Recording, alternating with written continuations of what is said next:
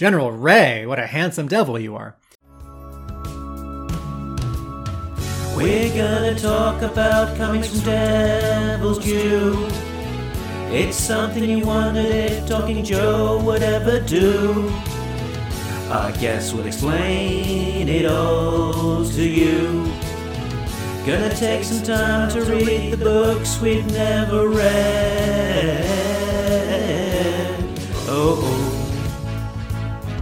Hey, hey, hey, I said hey, what's going on? It's me, Mark, and welcome to Talking Joe, the best and longest running dedicated G.I. Joe comics podcast. If you are new to the show, you can find out all of the details over at the website talkingjoe.co.uk. Today, we are continuing our look at the disavowed era with G.I. Joe issue 38 and 39, Union of the Snake, part 3 and 4 of 6 from Devil's Due, January and February 2005. So, without further ado, let me introduce my co host. It is a real American Tim. It's Tim Finn. Hello, Mark, and hello, listeners. Very good, Tim. Uh, but we won't linger too long because we are forming our very own union of a snake. Does that work? Um, a tripod. A, a, tripod snake. Oh, that sounds worse. With um, with our guest who's already pulling us into the gutter. It is Chris McLeod. I've been here for a long time in the gutter, and I just like to drag everyone else in here with me. Yeah, thanks, man. Thanks for having me on. Really excited to uh, chat GI Joe comics with you guys. It's great to to be back. Excellent. Now, I just uh, looked up when you last uh, joined us, joined Talking Joe for a standard show where we just talk about uh, a couple of issues, and it was all the way back, episode sixty-two, March twenty twenty. Seven hundred years ago. in the before times. Yeah. It was a it was a simpler time. It was a simpler time. What a step back for us, jeez. I know, guys. You're supposed to be going forward, not not falling backwards. um, honestly, though, all jokes aside, uh, we have gotten used to in our disavowed episodes having three three opinions, and it's nice to have uh, someone joining us for this episode to present a third opinion. Awesome. Mm-hmm. Awesome. Yeah. So so yeah, we would we were sort of talking before this that I joined you on a couple of uh, the Full Force episodes, uh, and you know you talked about how you you'd like to get on and do some talk, you know, deep dive talking yeah. about about comics, which uh, led to uh, the invite to uh, join us uh, today while yeah while Jay is away so uh, yeah, interesting to to hear kind of your background uh, for the Devil's Due yeah. era, and uh, you know how that how it all kind of feels for you looking back on it these twenty odd years Ugh. on. What so so um how is it? So what were you doing? Happened? How has that happened? What were you doing back in 2001 when Devil's Due was starting up? So, interestingly, I didn't even know that G.I. Joe had kicked off another comic um, in 2001. It wasn't until, I think, 2002 that I was I was in the United States. I was working at a summer camp in New Jersey, and I was at a place called Camp Blue Emma, which was you know amazing time. I had a great time doing it. In my first year, we would have you'd have you, you, like you very rarely get a day off, but we we did get a couple of days off at one point, and I went with my friend Rosie, and he took me to his hometown in New Jersey, and we we kind of hung out like with his folks and all that kind of stuff, and it was it sounds like you know it's quite chill but compared to like working on a summer camp and then it was like heaven going into like you know like someone's actual house um, and so basically, he took me to this local uh, store, Zap Comics, a local comic store of his. And we went inside, and there, right in, as you walked in the front door, there was like a an end cap display of all 10 of the issues that had been released up to that point. Um, and I looked at it going, oh my God, G.I. Joe comics are back out. Like, that's amazing. So I got hmm. every single, I, I literally rinsed that whole display of all their back issues uh, one to ten, and um, just like spent you know hours going through those and just go, kind of being really excited. So there was like this genuine excitement for the, for it to return to see these characters again.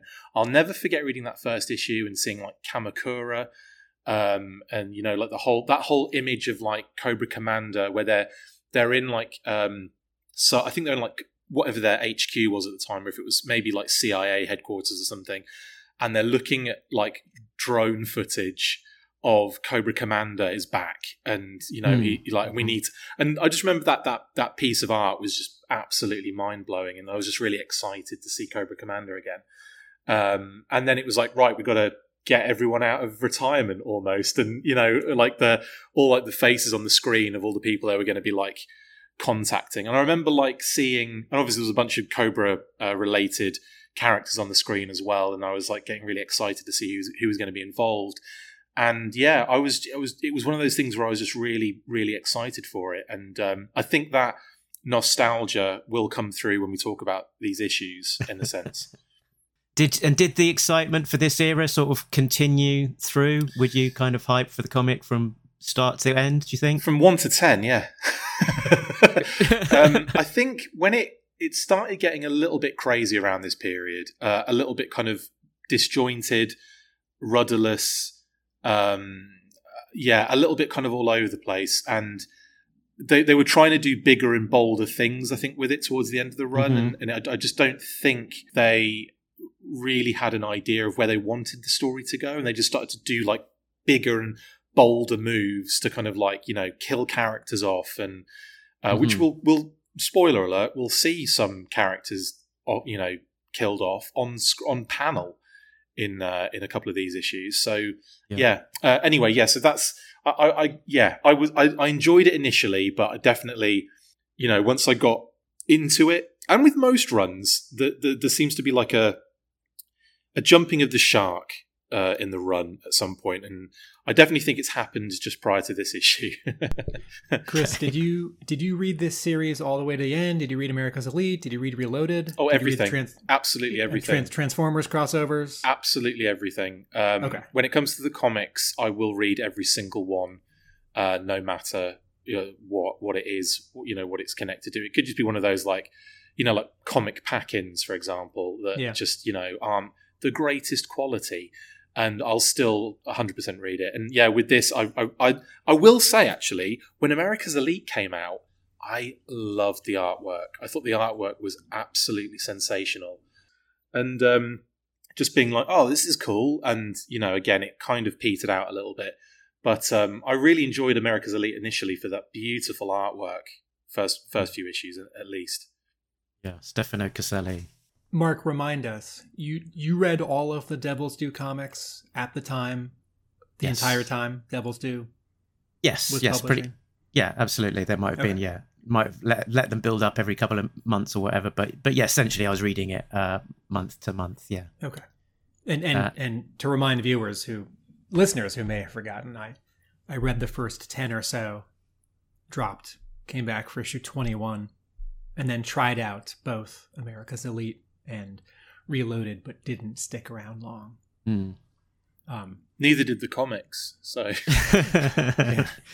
Did um and were you were you all in on the the toys in this era as well, Chris? So I didn't get into collecting GI Joe again until again I was in you know at summer camp and in the United States we went to Toys R Us at one point as on the day off in Manhattan and they had a whole GI Joe wall. It was incredible. They had like parachutist models Hmm. coming out of the ceiling. They had like a jeep kind of like it wasn't br- busting through the display, but it was like a front of a jeep kind of stuck to the um, the part where you got the figures like you know all hanging up and everything, and it was it was a sight to behold. They um, I remember um, maybe Armada and uh, what's the other one? Energon Trans- Transformers toys were big at the time as well, and they had a big kind of central section, and it was the first time I'd seen a Unicron. And thinking, oh wow, they've got like I didn't realize they were doing this either because I was kind of out of the game from like you know, the end of high school all the way through to then, I, I wasn't really paying attention to what was going on. So um, I, when I jumped onto this, after that, I started collecting. It was like the comic packs. And Mhm. uh, so I was kind of getting back into it, the comic packs, but I did get some Sigma 6. but I effectively missed out on a lot of GI Joe toys. You know, like um, I was blown at the time. I was th- I, I, was blown away by Spy Troops and all of those kind of things because I was Yeah. like, oh, cool, they've done a CGI cartoon. I'd have loved this as a kid.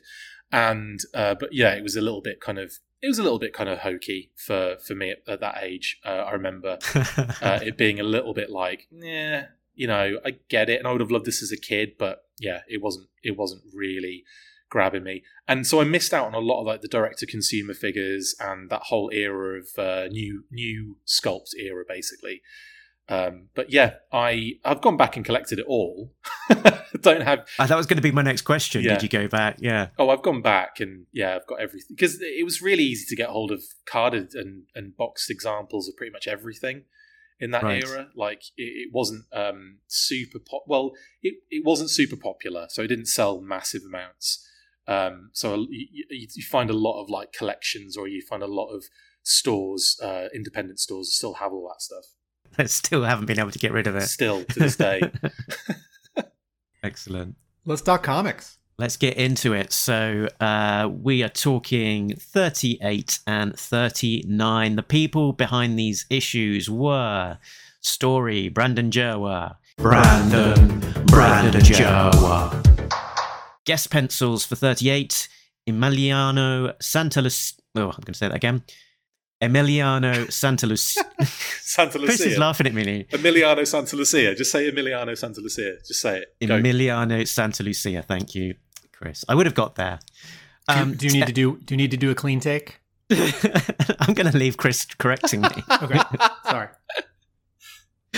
Um, Tim Seeley on 39 with Cory Hamscher inks. Colours Brett R. Smith on 38 and 39 Val Staples. I wonder if we'll notice the difference.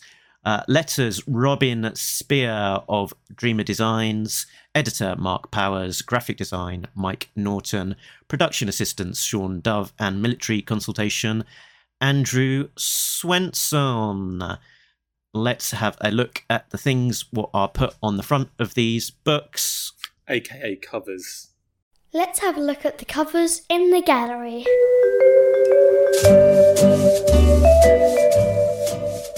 Cover to 38 It's penciled by Tim Seeley and inked by Andrew Pepoy, colored by Jeremy Roberts. Uh, it is a portrait, just head and shoulders, of Cobra Commander um, wearing his battle mask, except he his right hand is up, taking his faceplate off, and the faceplate is almost completely covering his face. You can see a little bit of his right cheek and uh, his eyes. His eyes are in shadow from the overhang of his helmet, and uh, from the top right, there's uh, so there's no background; it's just black. But in the top right, there's a, a burst of red light, which is reflecting both on the top of his helmet, a bit on the faceplate, and then on his shoulders. This is a this is a bold cover. This is a this is a Hmm. good idea and a good drawing by Tim Seeley. Uh, I do think the faceplate itself isn't wide enough. Like some of it would have to go further back to like tuck in or click into place. But uh, uh, it's this is a cover that that jumps off the shelf and people are going to pick it up and want to buy this comic. Such a tease.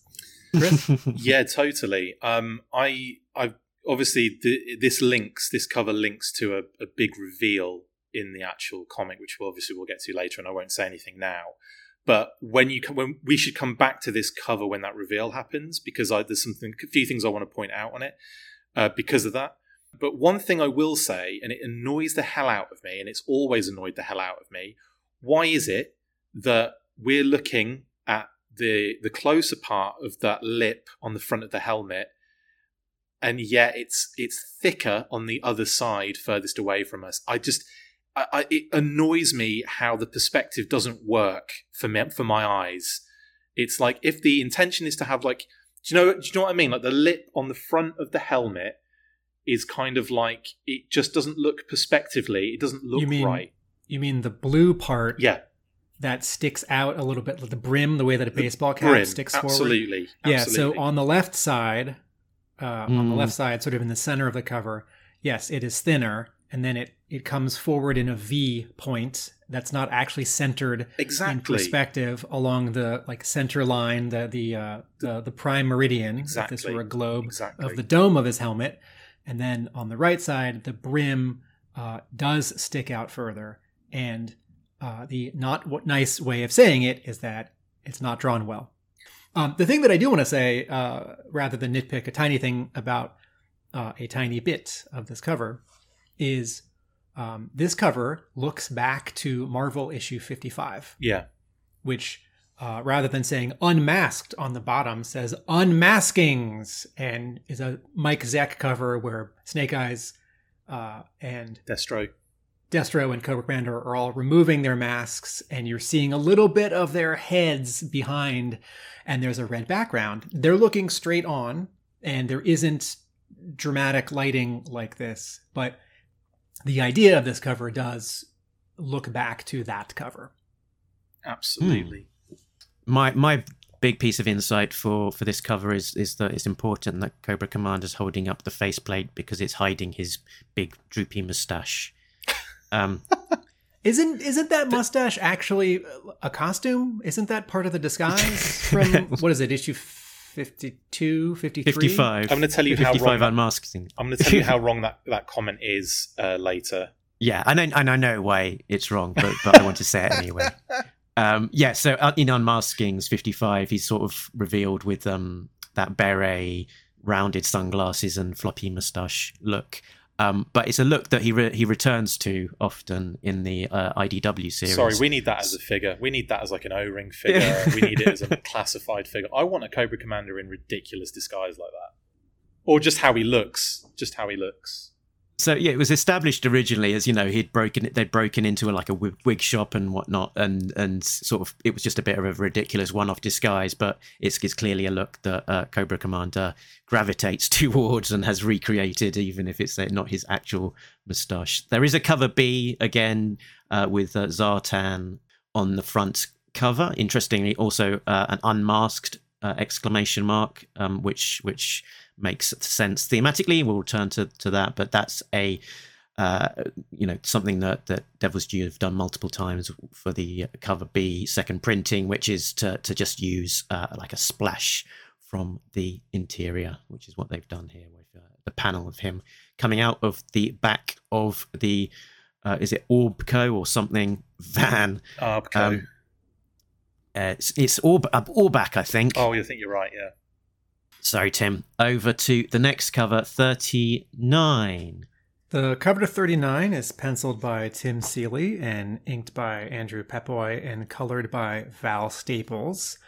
And I'm going to talk about Val Staples uh, in a minute. This cover is um, it is not a an homage to the Kevin Maguire Justice League number one from 1987, which people sometimes call uh, Justice League International or Justice League America. The, those titles sort of crossed over and changed uh, in the in the DC relaunches post Crisis on Infinite Earths. Uh, but this sort of famous cover idea where you have um, eight or ten uh, superheroes standing all together and they're looking up at you and you're you're sort of just seeing their heads and shoulders. Um, so this is not a direct homage to that, but uh, it's the kind of cover that makes you think of that. Um, and in this sort of center front position is General Ray. He's got two pistols, and then around him are Flint and Firewall and Mercer and Shockwave and Stalker and Gung Ho and three people covered up by the logo. Tripwire. Uh, yeah, and then is it Spirit? Grand Slam, I think. Is it Spirit in the back center? Oh yeah, it's Grand Slam. Okay. And uh, uh, uh, over the logo, it says under new management in a yellow orange block font that matches the G.I. Joe font. And the colors in this cover, um, the background is this dark aqua, and um, there's a little bit of a haze that's knocking back uh, sort of everyone behind the first two or three people, right? So if you if you sort of color picked the black of Firewall's hair, it's not a pure black. If you color picked the black of Stalker's mustache, it's not Yeah. a pure black. This like pushes them back. Uh, in in painting, it's called atmospheric perspective. in comics, we often think of it as the colorist is like pushing something back because they need to separate an element. And this is this is an attitude cover. And when I was not coming back to this series around 2005, um, knowing that there was this new because I knew someone who was reading the series, and I'd see the issues uh, at his place sometimes, and I'd sort of flip through them where I saw the covers, and I thought, "Oh, who's this guy who's not Duke or Hawk?" And he's got white hair, and he's he's old, but he's sort of got like a conspicuously like beautiful full head of hair with like no receding hairline at all. Orange tan is- as well. the the hair thing is a pet peeve of mine, um, not just from someone drawing GI Joe in 2005, but in all comics where uh, I feel like artists of a certain training or generation, like a John Romita Senior or a Jack Kirby, can draw old people who actually look like old people because skin and muscle hangs differently when you're old, like Yeah. on your face. And what uh, younger or less experienced artists do is they'll just draw a couple lines Yeah. and uh, I, I see sort of halfway that with with this General Ray. It's like I don't know how old he is, but that is the that is the beautiful full head of hair of a of a thirty year old who's Fox. gone prematurely gray. Um, Beautiful hair taken straight off some sort of animal. It's be- It's like so soft and and then and then uh, Val Staples, whose color Glossy work sheen. Yes, Val Staples, whose color work I like in this issue, um, gives it uh, such such a highlight. excuse me. You don't have to Uh, cry gives to it- him. Keep gives it it together, su- mate. Keep it together. I, I was chewing and I got food stuck in my throat. Who, Val Staples gives this such a shine; it looks like marble. yeah. Yeah. It looks it looks solid and not like something you could run your fingers through No. and say, "General Ray, what a handsome devil you are." No, if you ran your hands over that, it would make a very squeaky sound, I think, wouldn't it? uh, yes, it's sort of sort of a bowling ball polish. Uh, polish. Um, anyway, uh, I, I've always found this cover interesting because GI Joe uh, at Marvel ran until '94, and it was happening during the image explosion, and it was happening in the couple of years before the image explosion when artists who ended up going to founding and going to image were starting to do the image thing at marvel before there was an image you know like Mm. flashier art pages that look more like um, pinups and covers Yeah. and covers that have less story and look more like pinups. And gi joe never quite did that. It, it gi joe definitely changes from issue um, you know 100 to 150 in its styling at marvel Oh, big um, time. but this is one of those covers that that to me says like this is of the post image era because this is not a story moment this is this is about coolness Yeah. these guys are cool I'll say a few things about this cover. I think it's barrel barrel roll at the top right behind the Yeah, I think so. thing. I Mhm. think that's barrel roll. And I, there's a couple of things that, that stand out to me on this cover. One is the fact that Flint is giving Ray the side eye, so we know that there's like some beef between them already before we go into the the issue. Um, obviously, we, again, we find out what that is. Um, uh, it's pretty obvious, but you know what I mean. One thing that does bother me about this, though, is how they've drawn Shockwave, so you can't actually see most of his face because of his cap, and I don't really understand why. Like, I don't understand why. What is it? Is it making it so that the focus is clearly Shockwave is angry at Ray just as Flint is? Um, because the other characters aren't looking necessarily at Ray. Stalker might be, but do you know what I mean? It's like I, I wasn't sure if they're all looking at Ray or some some of them are looking at us, the reader. So there's a very confusing kind of theme going on. I think here for me, like I, I think it's all a little. Again, it's it's it's the, it, it it should make sense and should be one succinct thing, and yet there are all these little things going on that I'm not sure work. So like you know, Firewall is looking directly at us, but and so is Mercer, but Flint, like I said, maybe Stalker, and I'm imagining Shockwave is looking at Ray, but it's really hard to tell, and I'm confused as to why that decision was made to cover Shockwave's eyes. it's possible that um, that kind of hat speaking of drawing a cobra commander helmet um, on the previous cover the kind of hat is hard to draw it's a weird shape Yeah. and Mhm. it's possible that Seeley the reference that he had. If he wasn't holding a hat in front of him, he maybe had a photo of a hat or a photo of an action figure. And Yeah. that may have been his reference. And he may have made the decision to draw it in the angle that he already had a visual for Right. because he was going to be able to pull that off. And if he tipped Shockwave's head back, Yeah. uh, you know, it, it doesn't look as much like Shockwave because you know the, the brim disappears because now it's in uh, now it's aiming directly at us. Uh, but I agree with you that um, whatever his eyes are doing, we want to see his eyes. Unless that's unless that's the the decision that he made, like you're not you're not going to know what he's looking at, and that's Well, gonna- you'd only you'd only do that. I, I think I think the, the the power of someone looking at Ray, I think that just belongs to Flint here. agreed. And there's nothing about the issue or the previous issue where Flint is having a problem with Ray that also suggests that Shockwave is having a big problem with Ray. Yeah, So the reason you do this is because it's like it's not Shockwave, it's his clone or he's a zombie. like the reason you would obstruct him is because we're not supposed to know who he is or we're not supposed to know what he's thinking. But that's not what happens in the issue. Yeah. So this feels like a small uh, a small oversight. I might I might come back to this cover when we get into the issue again. I don't want to kind of spoil things before we get to them, if you know what I mean. But yeah, I I, I yeah, I, I totally agree with that. Yeah, there is some. There, i- yeah, we, we get to it. The very last page of uh, the of thirty nine uh, is a kind of similar team lineup, and there's a bit of side eye going on there. We can uh, can touch on that in a bit. Cool.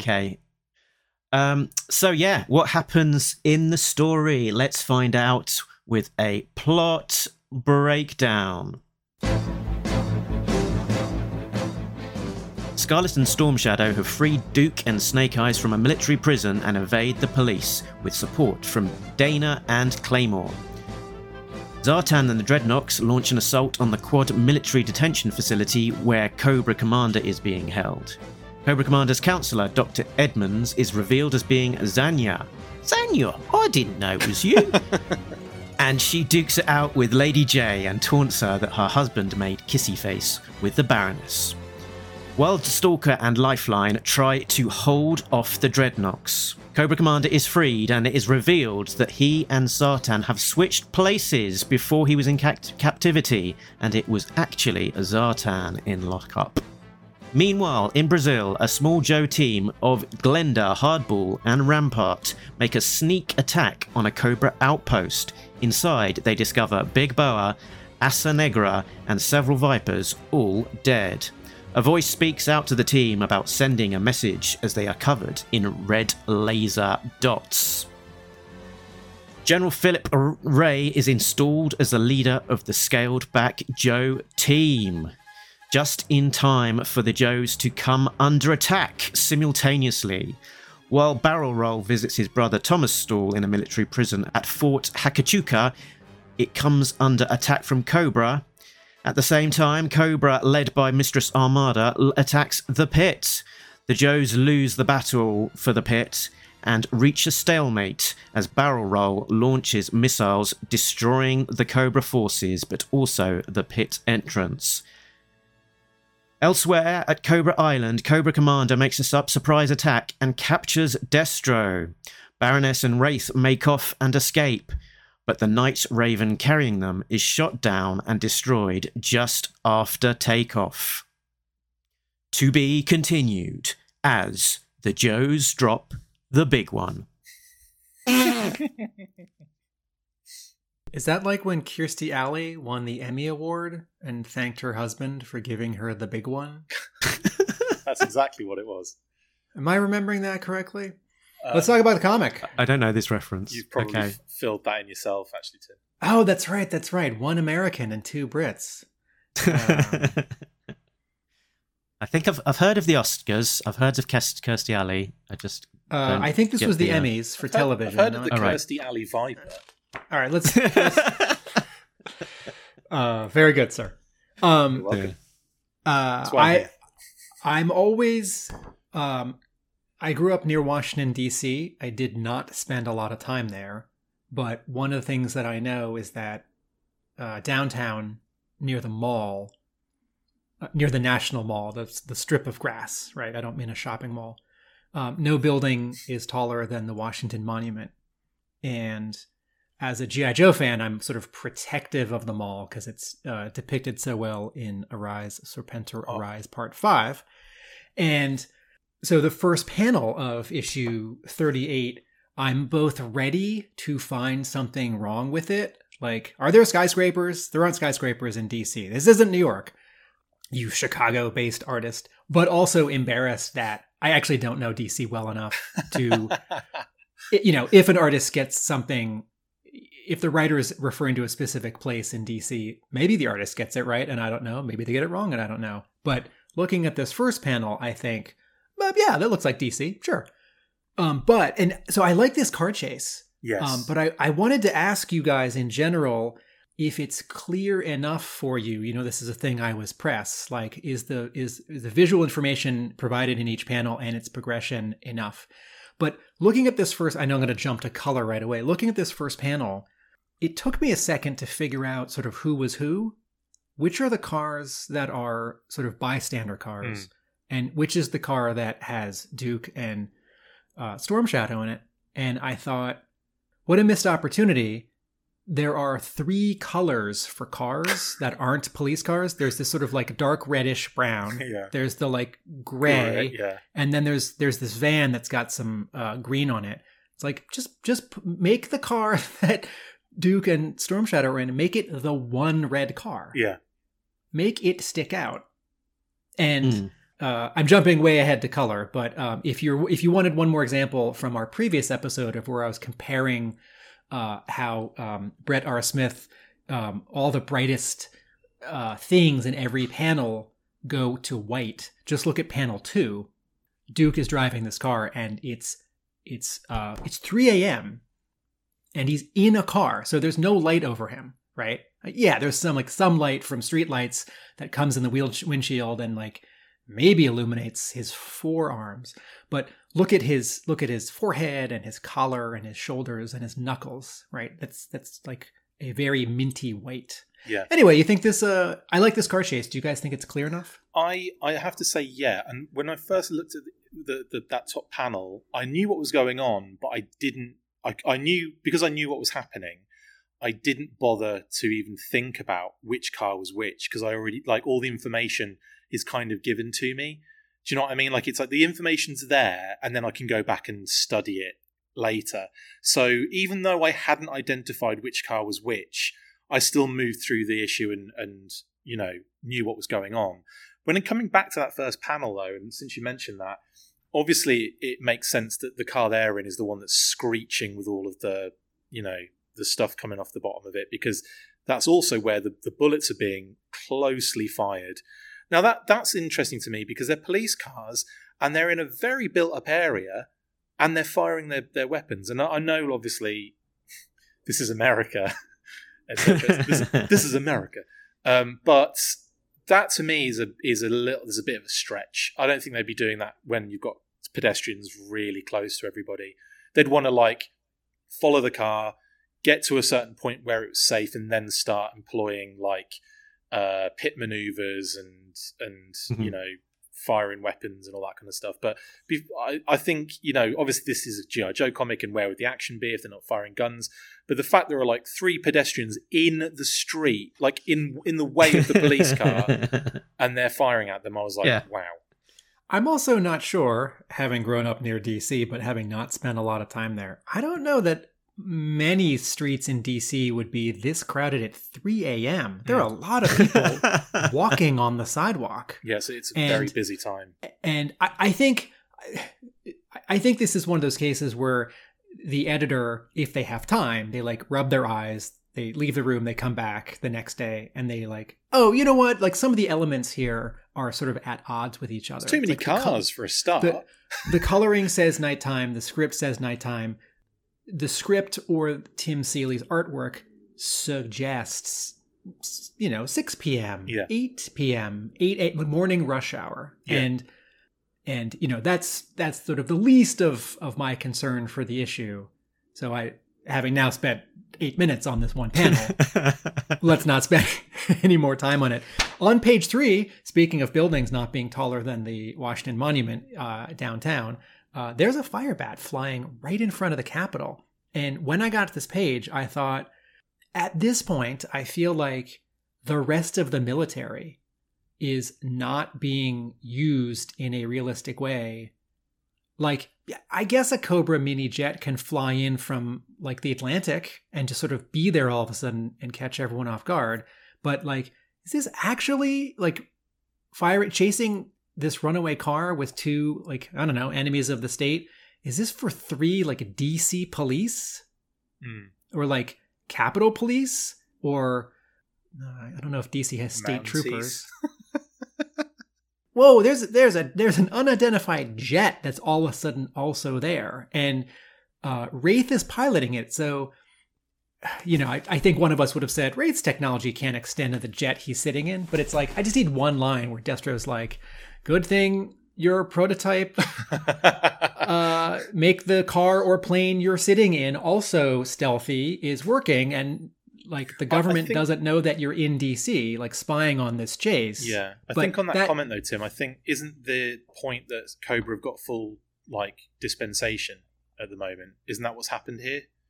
Don't they have like kind of a little bit of leeway in the uh, in the storyline at the moment? Like the uh, the Joes are the bad guys almost, and, and Cobra have got like some sort of control.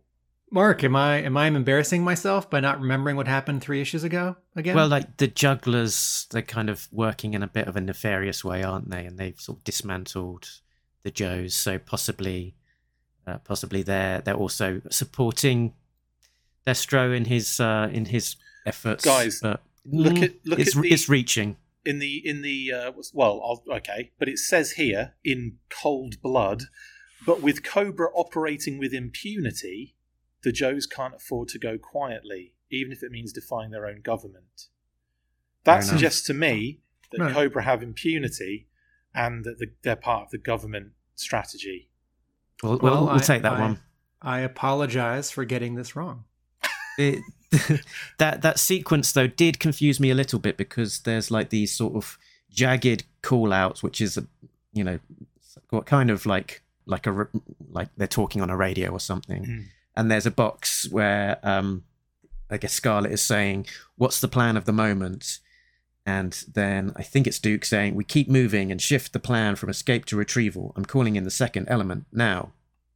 Uh, and then the next box you're certain of this and i think that's shifted now to destro Yeah, talking hard. to Yeah. uh to, to wraith so so it's not clear I, I think um some, I think some of that could have been a little bit clearer clearer.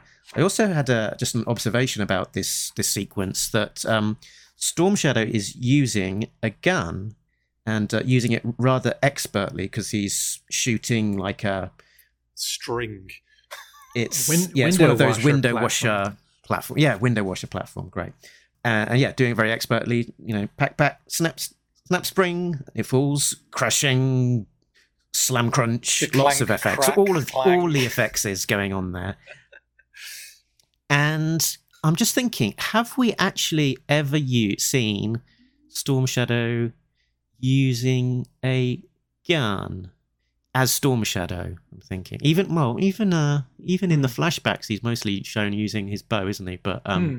He he, do, he does have he do, yeah on the LRP he does he Yeah. does have a a gun, but um, as Storm Shadow, I don't think we've ever seen him use a uh, a gun. if we have, it's been a oversight. You know, it's been one of those things where like they had someone else in do the do the, the writing or the artwork or something, and it's it's one of those things that you know just snuck through. But I um I yeah I think it's weird. It's weird to see him with guns. Um, also funny that Duke is like I love that there's, there's almost like a juxtaposition of two panels here where it's like uh, Duke is stopping Storm Shadow from using a gun, basically saying we don't shoot cops, da da da, if you're serious, yada yada yada, right?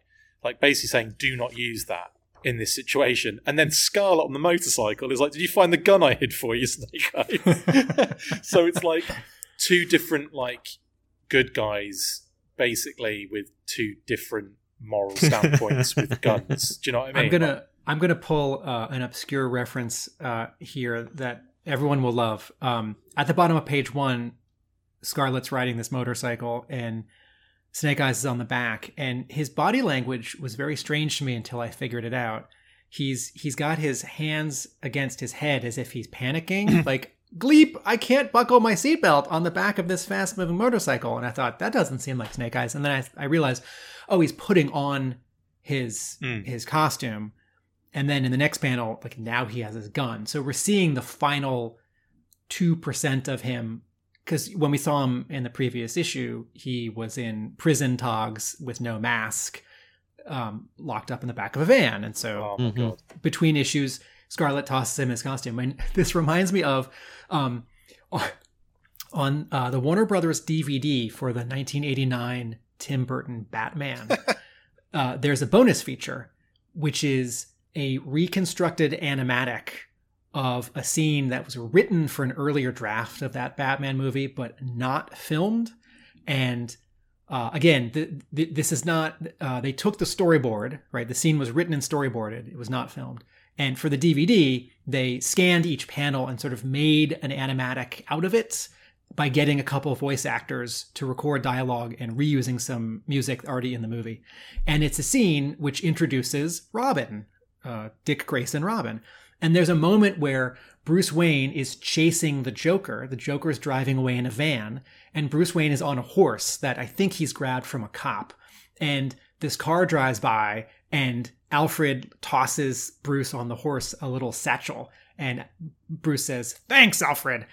And then, like, two panels later, two like moments later, the Joker looks in his rearview mirror and Batman is on a horse fully dressed. Yeah. and he says, "Oh my god, how does he do it?" And I think like okay, in the comics it it belies credulity that Bruce Wayne could change into his Batman uniform it like in his 1989 costume, which is very much just like fabric. But the movie costume, Rubber. which is armor, right, which is rubber. Um, so uh, when and I show that scene to my students, not for that reason, uh, and so I thought, hey, Snake Eyes is doing that Bruce Wayne thing from that scene from Batman that didn't get filmed. Okay, uh, next scene. What do you guys think about? Uh, what do you guys think about uh, Lady say, J Tim, crying? I've got to say, though, Tim, the the fact that you've said that that it looks like he's like scared or like because Scarlett's driving badly or you know like she's like you know being really dangerous. Now I can't unsee that because when I first saw that, I just assumed. I assumed he was just putting his mask on, but that is now I can't unsee the fact that it looks like he's scared on the back of the motorcycle. That's hilarious. Doy. I'm sorry. I'll say something nice. Okay, so um, we've we've been trying to start the shows lately by saying something nice. Tim, Tim, within within that that last that last discussion, I'm trying to find the right noun for it. Uh, was uh, did say that he enjoyed uh, the this sort of chase sequence. So I'm I'm taking that as a, a tick in the positive uh, box. I thought Um, the pacing was good in the first few pages on that though, like the the whole action and everything. It, it, Yeah, I mean, it was a good, and it sort of put me put me in mind a little bit of um, the Snake Eyes movie as well. Some of the, you know, the, the Yeah. some of the, I guess the highlights of that movie were the the cool sort of chase sequences on the on the bike and and that kind of thing. So you know, sort of in a tunnel, sort of the bike flipping and him jumping on a on the back of a, a, a car. That seems something I love the- I like- do love very much like out of the film. I love the dialogue between Duke and Storm Shadow, where he's like, "I see what you're thinking, but twenty bucks says you can't pull it off," and he's and he says, "You know, fool's bet, keep the wheel steady." And then it, what it happens, and he says, "Mind if I write you a check?" And he says, "Keep your money. We may need it for bail." I kind of like the uh, like the little bit of humor in there and the little back and forth, and it was moving so quickly that I thought that's quite. It, it felt nice. It felt good, like basically. Here's my starting out with something positive. The real winner of this issue is Emiliano Santalucia, Hmm. who draws quite well. He's a very good, yeah, very good. Uh, great, great penciler. There are um, he he had been drawing comics uh, for a while at this point, um, and you know GI Joe fans know him from Snake Eyes Declassified and Yep. uh, a little bit of one of the GI Joe Transformers crossovers, but 80s 80s nostalgia toy animation comics fans know him for He-Man. Hmm. Uh, actually, let me pause. He's he's also done design work at ha- uh, for Hasbro for Transformers toys. Right? Yeah, yeah. Um, but uh, Santalucia, when the 2002 He-Man and the Masters of the Universe cartoon debuted on television, uh, there was a there was a comic series written by Val Staples, who um, colors the set not this issue but the next one. Um, and uh, Santalucia drew the first miniseries, which was Image, and the second miniseries, which was Image, uh, and then uh, most of the third series, which Val Staples, with his partner, published as as a company, MV Creations. Right, the V in MV Creations is is for Val Val Staples, and uh, Santalucia is one of the three principles in uh, the Power and the Honor Foundation, Yeah. which is a non-profit organization that whose whose goal is to um, collect He-Man art and artifacts like toy development stuff, right? Uh, and and and and artwork, and to uh, share it and to disseminate it. And the Power and the Honor Foundation published an Art of He-Man book that was slapped with a cease and desist, and so you can still get it, but it's a little hard. And then the Power and the Honor uh, Foundation did some consulting on the official uh, Dark Horse Comics like Art of He-Man book. So uh, Santalucia is a very particular kind of sort of all over this 80s core brands like nostalgia rebirth stuff that happened in 20 years later. And the fact that he has this kind of small association with gi joe like one issue here a couple issues there but he did you know a bunch of he-man st- i mean he he he touched up a bunch of earl norem paintings Hmm. that were like reproduced later in i think that dark horse uh, art of book. Anyway back to this very specific issue of gi joe.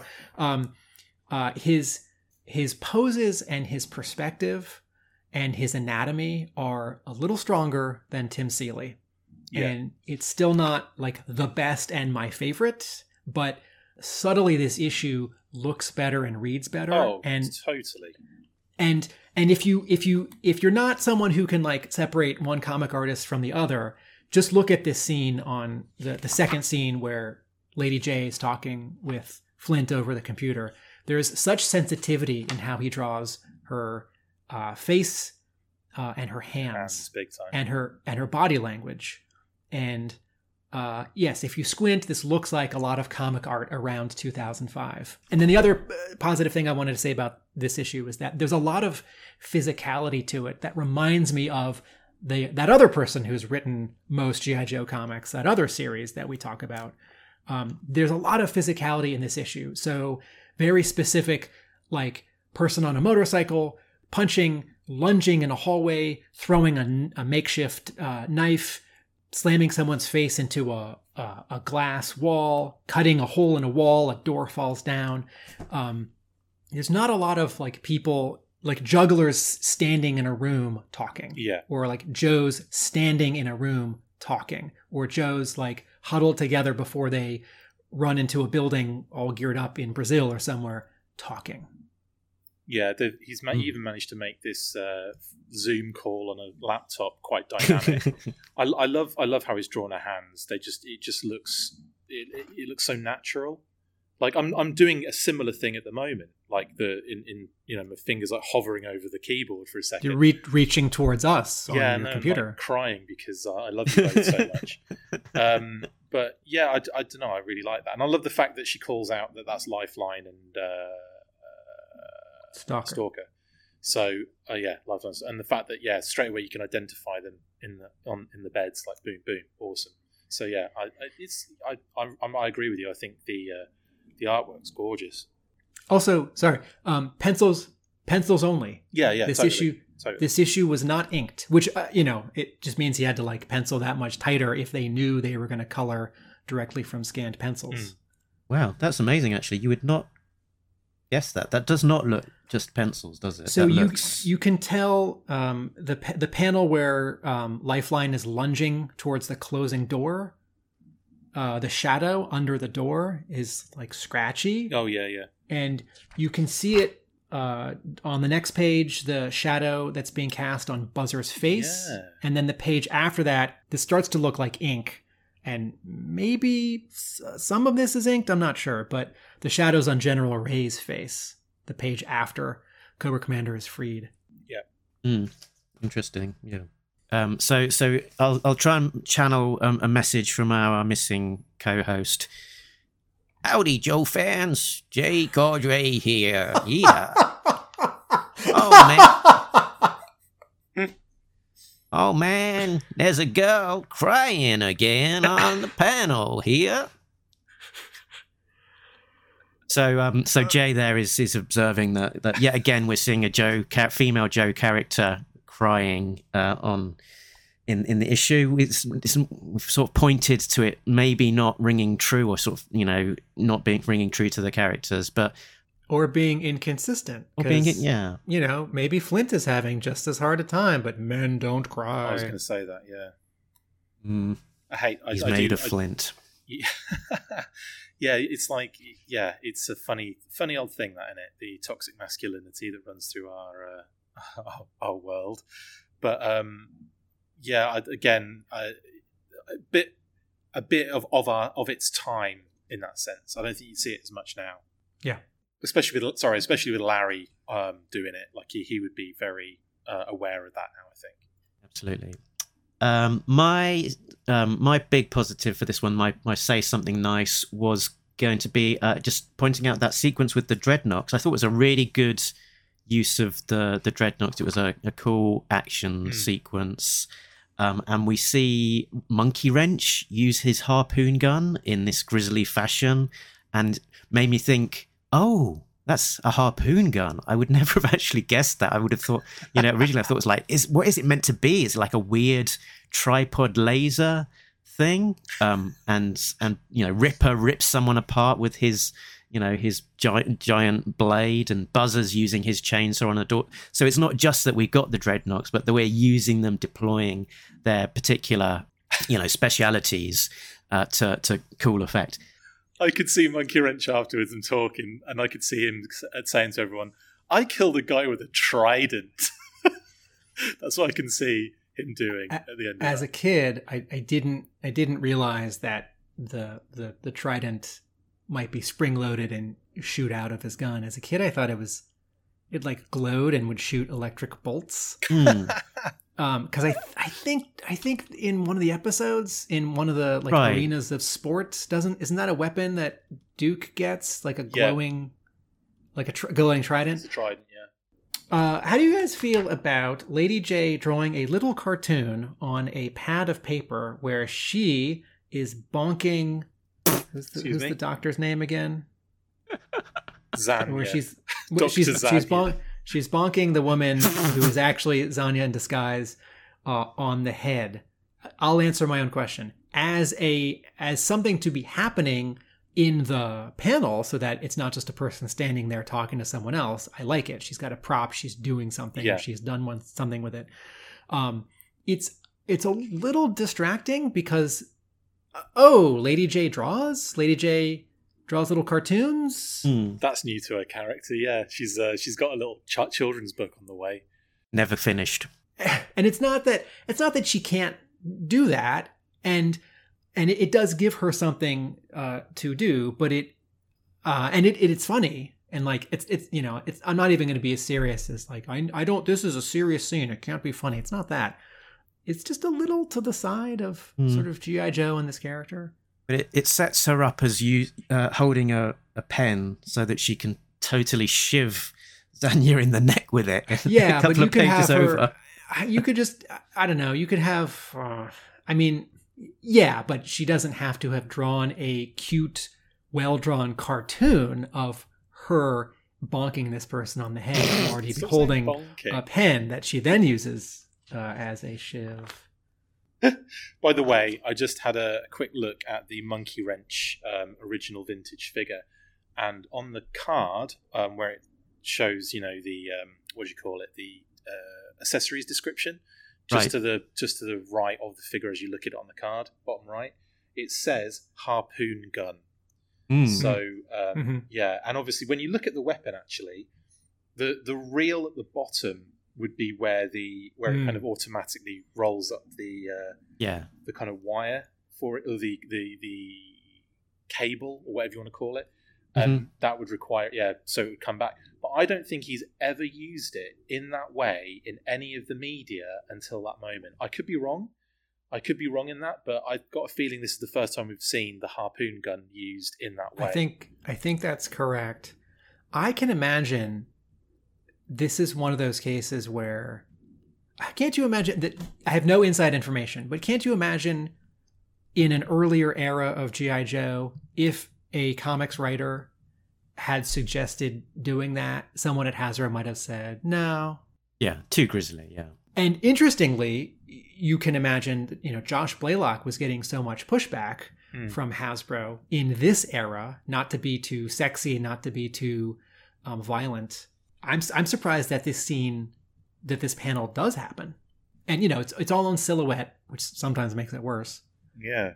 Yeah. They might. It might have been a period where where he'd got a slightly better working relationship with Hasbro, where the, the person running point was uh, allowing things that maybe the maybe the, There's the a lot of first person would turnover at Hasbro, so it could have just it could have just been a switch in in whoever was dealing with. Or they suggested something worse, like, oh, it goes through the, the guard's head. It's like, no, you, oh my gosh, you can't do that. Like, oh, well, how about just goes through his chest? Like, well, Yeah, that's a technique, isn't it? Like, yeah, I'll give you. I'll give you. two- Uh, dear Hasbro, can can I shoot this harpoon gun through this guy's genitals and uh, rip them off, or can I just shoot him in the chest? I mean, it's your it's your preference. Wh- Which one- which one you like to get me to go? Yeah, definitely the chest one. Basically, we want Monkey Wrench to collect a load of genitals and wear them around his neck on a necklace. Yeah, I mean his necklace has got the two prongs for for genitals to be hung on, so it's uh, empty at the moment to be filled. I don't know about you guys, but I stopped listening 20 seconds ago. Good idea.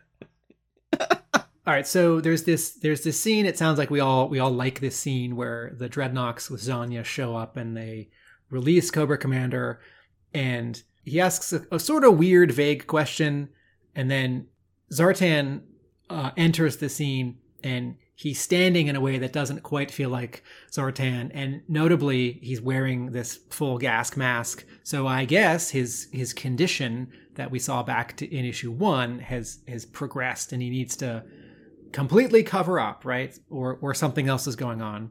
So then we cut to Washington D.C. and uh, Ray's meeting with the jugglers, and it's explained what this is in the next issue. hmm But I was wondering on the bottom of this page, this is in 38, where General what is his name? Riggs, Briggs, Thunderbolt Ross. Thunderbolt Ross, that's right.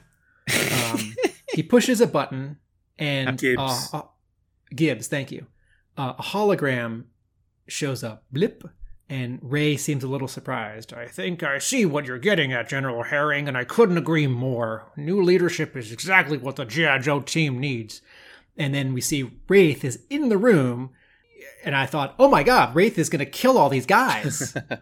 um, and it turns out, I know I'm jumping ahead to the first page of the next issue, and we're still on issue 38. That's right. But it turns out that this hologram is a schematic of the pit and also really reveals to General Ray its location. So now Destro knows this. This is on page one of issue 39 because Wraith knew it.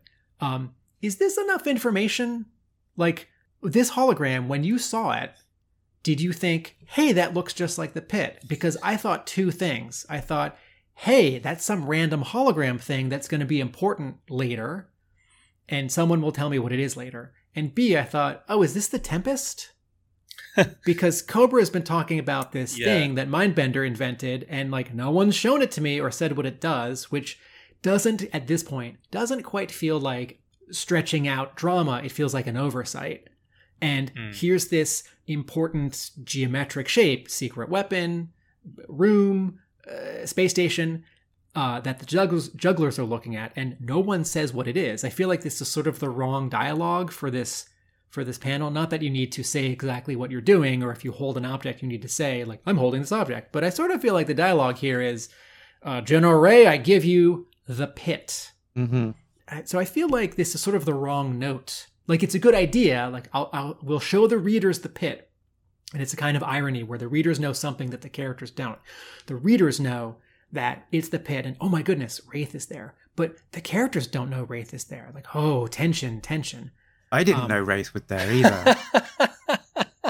I was going to say exactly the same thing. I said, I only, like, yeah, it was only when Destro described it in the following issue. It's like, oh, that's what was happening, right? Oh, did you think you think that the, do you think that this purple artwork is like is that part of the hologram too? no, I wasn't sure. I wasn't sure. It's like it doesn't seem like it's the part of the hologram because he seems to be behind. it's not part um, of the hologram. But He's So- behind Ray's arm. I read this. I read this page in such a throwaway thing, like, oh, it's just Ray talking to the jugglers. Read it as as is. Didn't even think about what that hologram was. not not even a thought in my mind crossed crossed me. And I just continued reading. Didn't even pick up on the fact Wraith was there. And I think that's the first time I've ever noticed that Wraith was there when he said it. And I zoomed in in that panel. I'm like, oh yeah. So it would have it wouldn't have made any difference to me at the end of the day. Chris, you just said zoomed in. Are you reading these digitally? I am, yeah. At the moment, so- I am. And I, at the time, I probably wouldn't have noticed Wraith either. I, I don't recall noticing Wraith. Your physical copies in England at the moment. Yes. That means you're a bad fan. No. Um, okay, so here's my take on. I'm never more than holo- 10 feet away from my comics. uh, as you've heard a couple times in this show, the issues are often 10 feet away, but the door is closed and I've got headphones on and I can't be bothered to go find them. um, all right, so here's my take on this drawing of Wraith. Santalucia has drawn the character in pencil, right? And if the issue were inked, it would have been inked. And I don't think he would have been drawn any differently. And then the color artist in Photoshop selects that black line and creates it as a fill. It's like, oh, rather than leaving this black, I'm going to color this, right? The way that the lines of the hologram are not black lines, they're like glowing white, you know, minty green lines. Hmm. And so Wraith is colored, the line work is colored as this uh, sort of dull purple, and he's transparent, right? You can see the black or a little bit of the brown uh, from the uh, curtains behind him. But I think, I think since we saw such a cool texture uh, on his costume that like sort of mapped uh, like hexagonal pattern those three backup stories when he was introduced, and uh, you know the sound effect from the anime from like episode uh, six of GI Joe when or seven? When sorry when when Zartan uses his power when he like bl- blends in with a wall Yeah. and you hear that shimmery like blue blue blue blue blue blue blue I can't do it.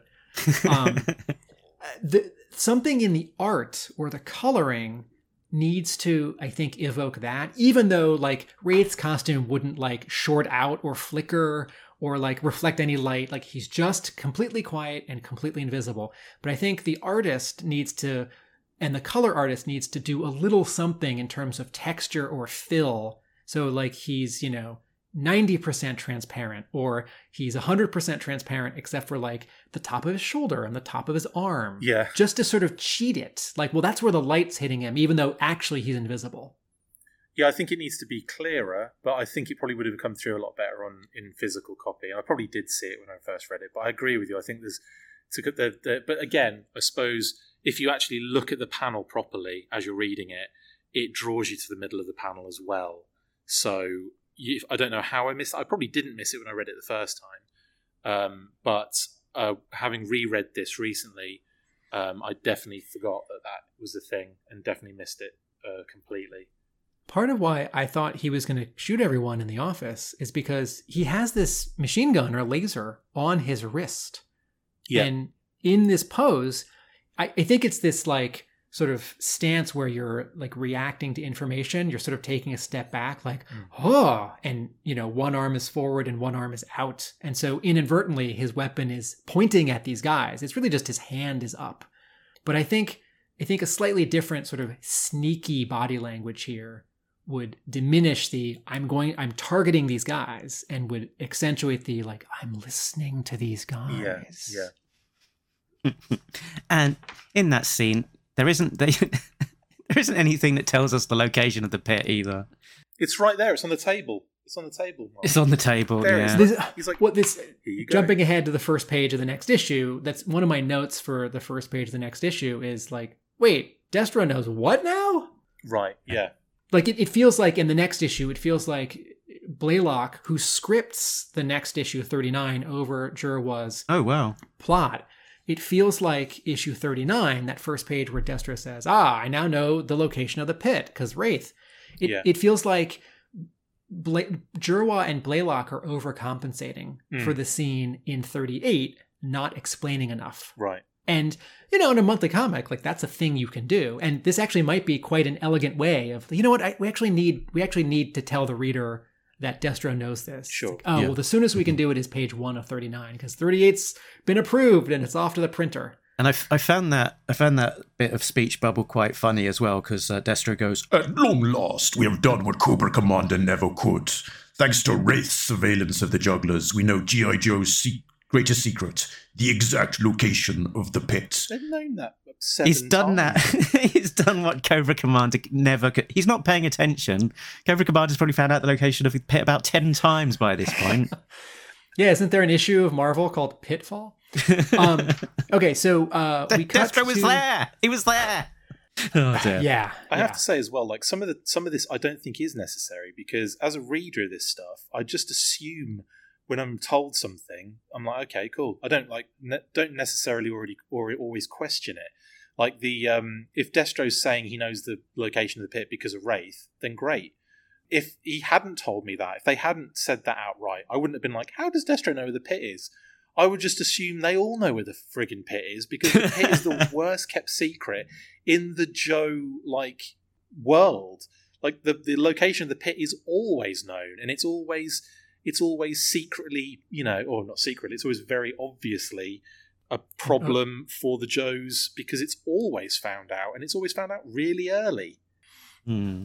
Okay, so you turn the page and we cut to um, outside of Annapolis where the Joes on the run are regrouping, and we get a cameo from one of these retired Joes, and uh, the the arts on the second page of this scene where Snake Eyes and Storm Shadow are talking or not talking outside. I like the art and the visual storytelling of this scene, but like the first panel where Storm Shadow says, "Snake Eyes, please listen." I thought, "Oh no, it's it's going to be this scene where Storm Shadow tries to explain why he's still with Cobra and why he went back." And listeners might remember that when we read that issue, uh, I, I didn't buy it. I didn't buy that scene, and since I didn't buy it then, this scene doesn't have a foundation to stand on. So um, this scene didn't work for me. Did it work for you guys? I kind of let it wash over me. It's like, okay, yeah, we get what they're trying to do here. Fine. You know, I didn't didn't linger on it too much. Wanted to get to the next bit of action. I'm going to chalk it up to uh, they're on the run and they just took Cutter's spare clothes. But for a moment, did you all- think just like no, Storm Shadow should be in a white winter coat and like white pants because he's Storm Shadow. I mean, someone someone was smart enough to give Snake Eyes a black winter coat. That's that sort of speaks to his. And then because But Scarlett's a woman, she gets a pink coat. Storm Shadow's in a kind of Bruce Lee Hmm. color scheme, though the the orange and black. Chris, you want to say anything about the scene, or should we move on? I, I, I don't know. It's just the usual, is it? It's like Tommy, Tommy kind of pleading with Snake Eyes, and I, I don't know. Snake Eyes might be being a little bit, what's the word, like unreasonable here, but I guess Storm Shadow is still trying to like build trust and all that kind of stuff. Like, it must be a difficult thing to um, to try and do when you think about the amount of times that he's gone over to Cobra and back. But you know, like it's always for another reason or whatever. So I, I don't know, and, and always the brainwave scanner or whatever. So um, I, I don't know. I'd have to, I'd have to basically say, um, yeah, it's it's all right, but it's just building a bit more kind of like character. Um, what am I trying to think of saying? Um, Motivation. like an intensity between the characters, but I can't think of the word. Sorry.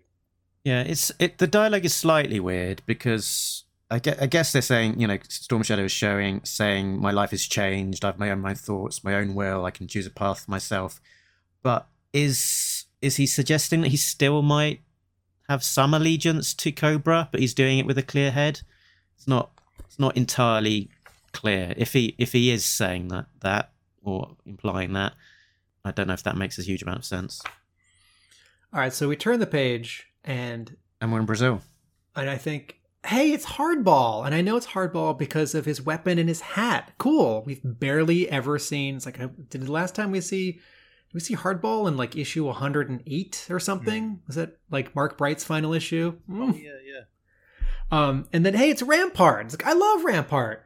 Cool. And hey, this is interesting. These three Joes, and then a Joe who's a who's a like a foreign Joe character as a Joe. Like that's fun. I don't know who that is, but that's fun. Jerwa has been doing that. This is Glenda.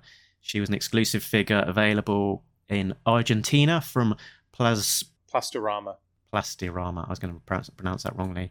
Um, basically, just uh, a version of Scarlett, uh, but here she's obviously in a jang- jungle camo, as um, Hardball and Rampart are in in sort of alternate jungle jungle camo costumes.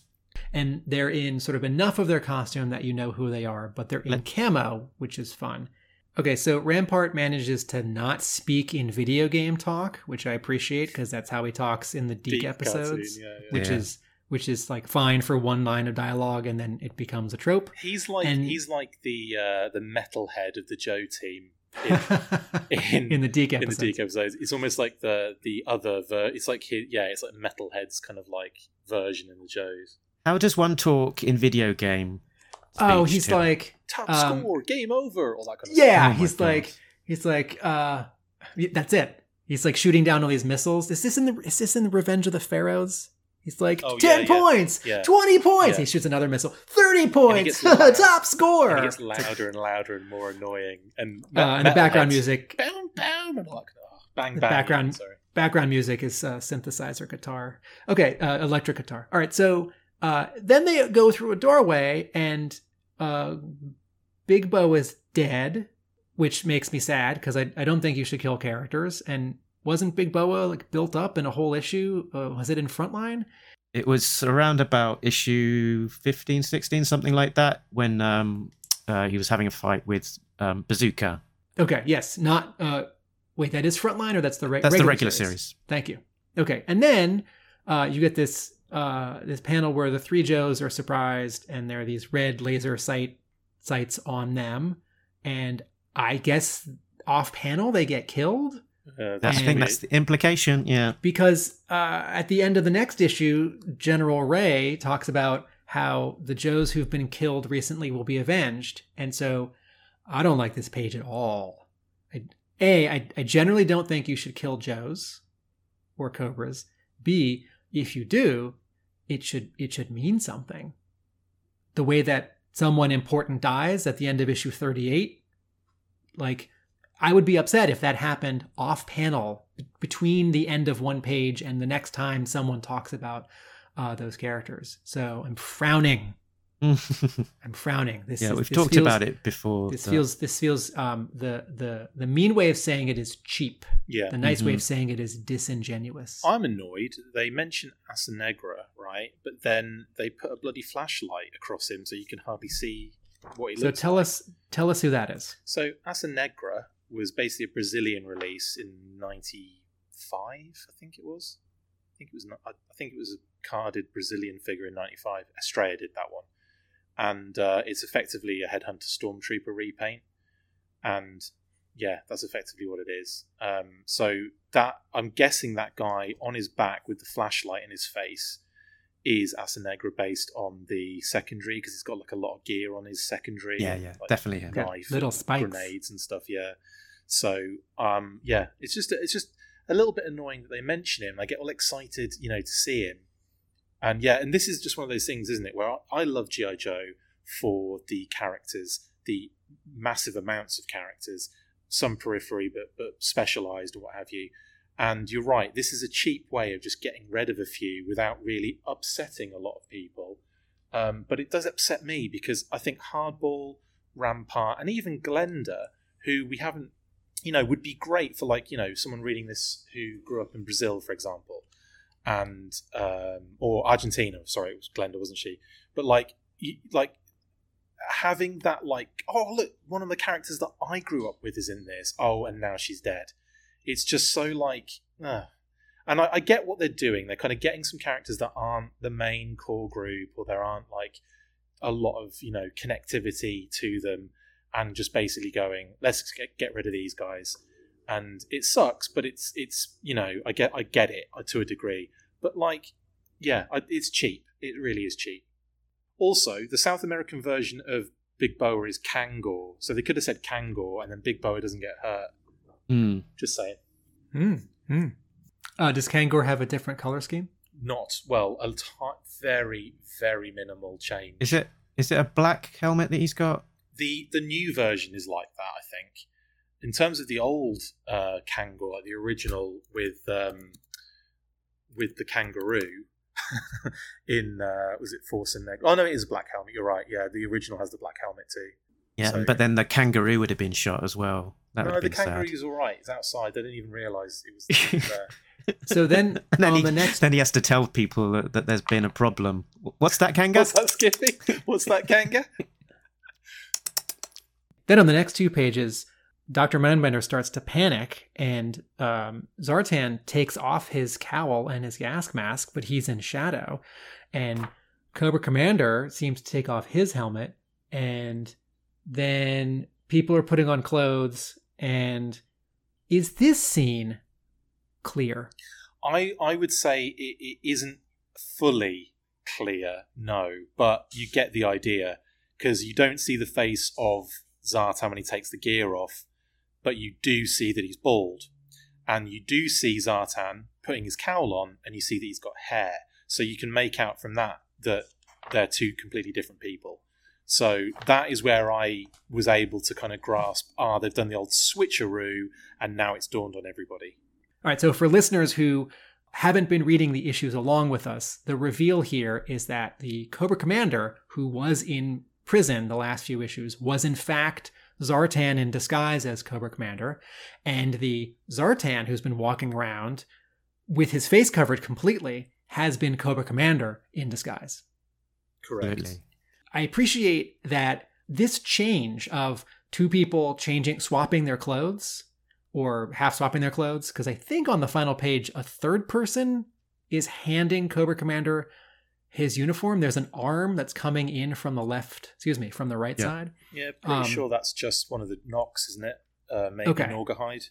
and and you know smartly on that top panel of the final page uh the the head that does belong to cobra commander is cropped it's off the page and the head that belongs to zartan as you said chris he has hair he has his makeup he's putting on his cowl he's in the background he's he's quite clear so i appreciate that it gets four panels of two people taking off their clothes and putting on the other clothes and I appreciate that it's not said anywhere in the dialogue. Like, Hmm. you see, Dr. Mindbender, the person you think who has been Zartan this whole time has been me, or whatever.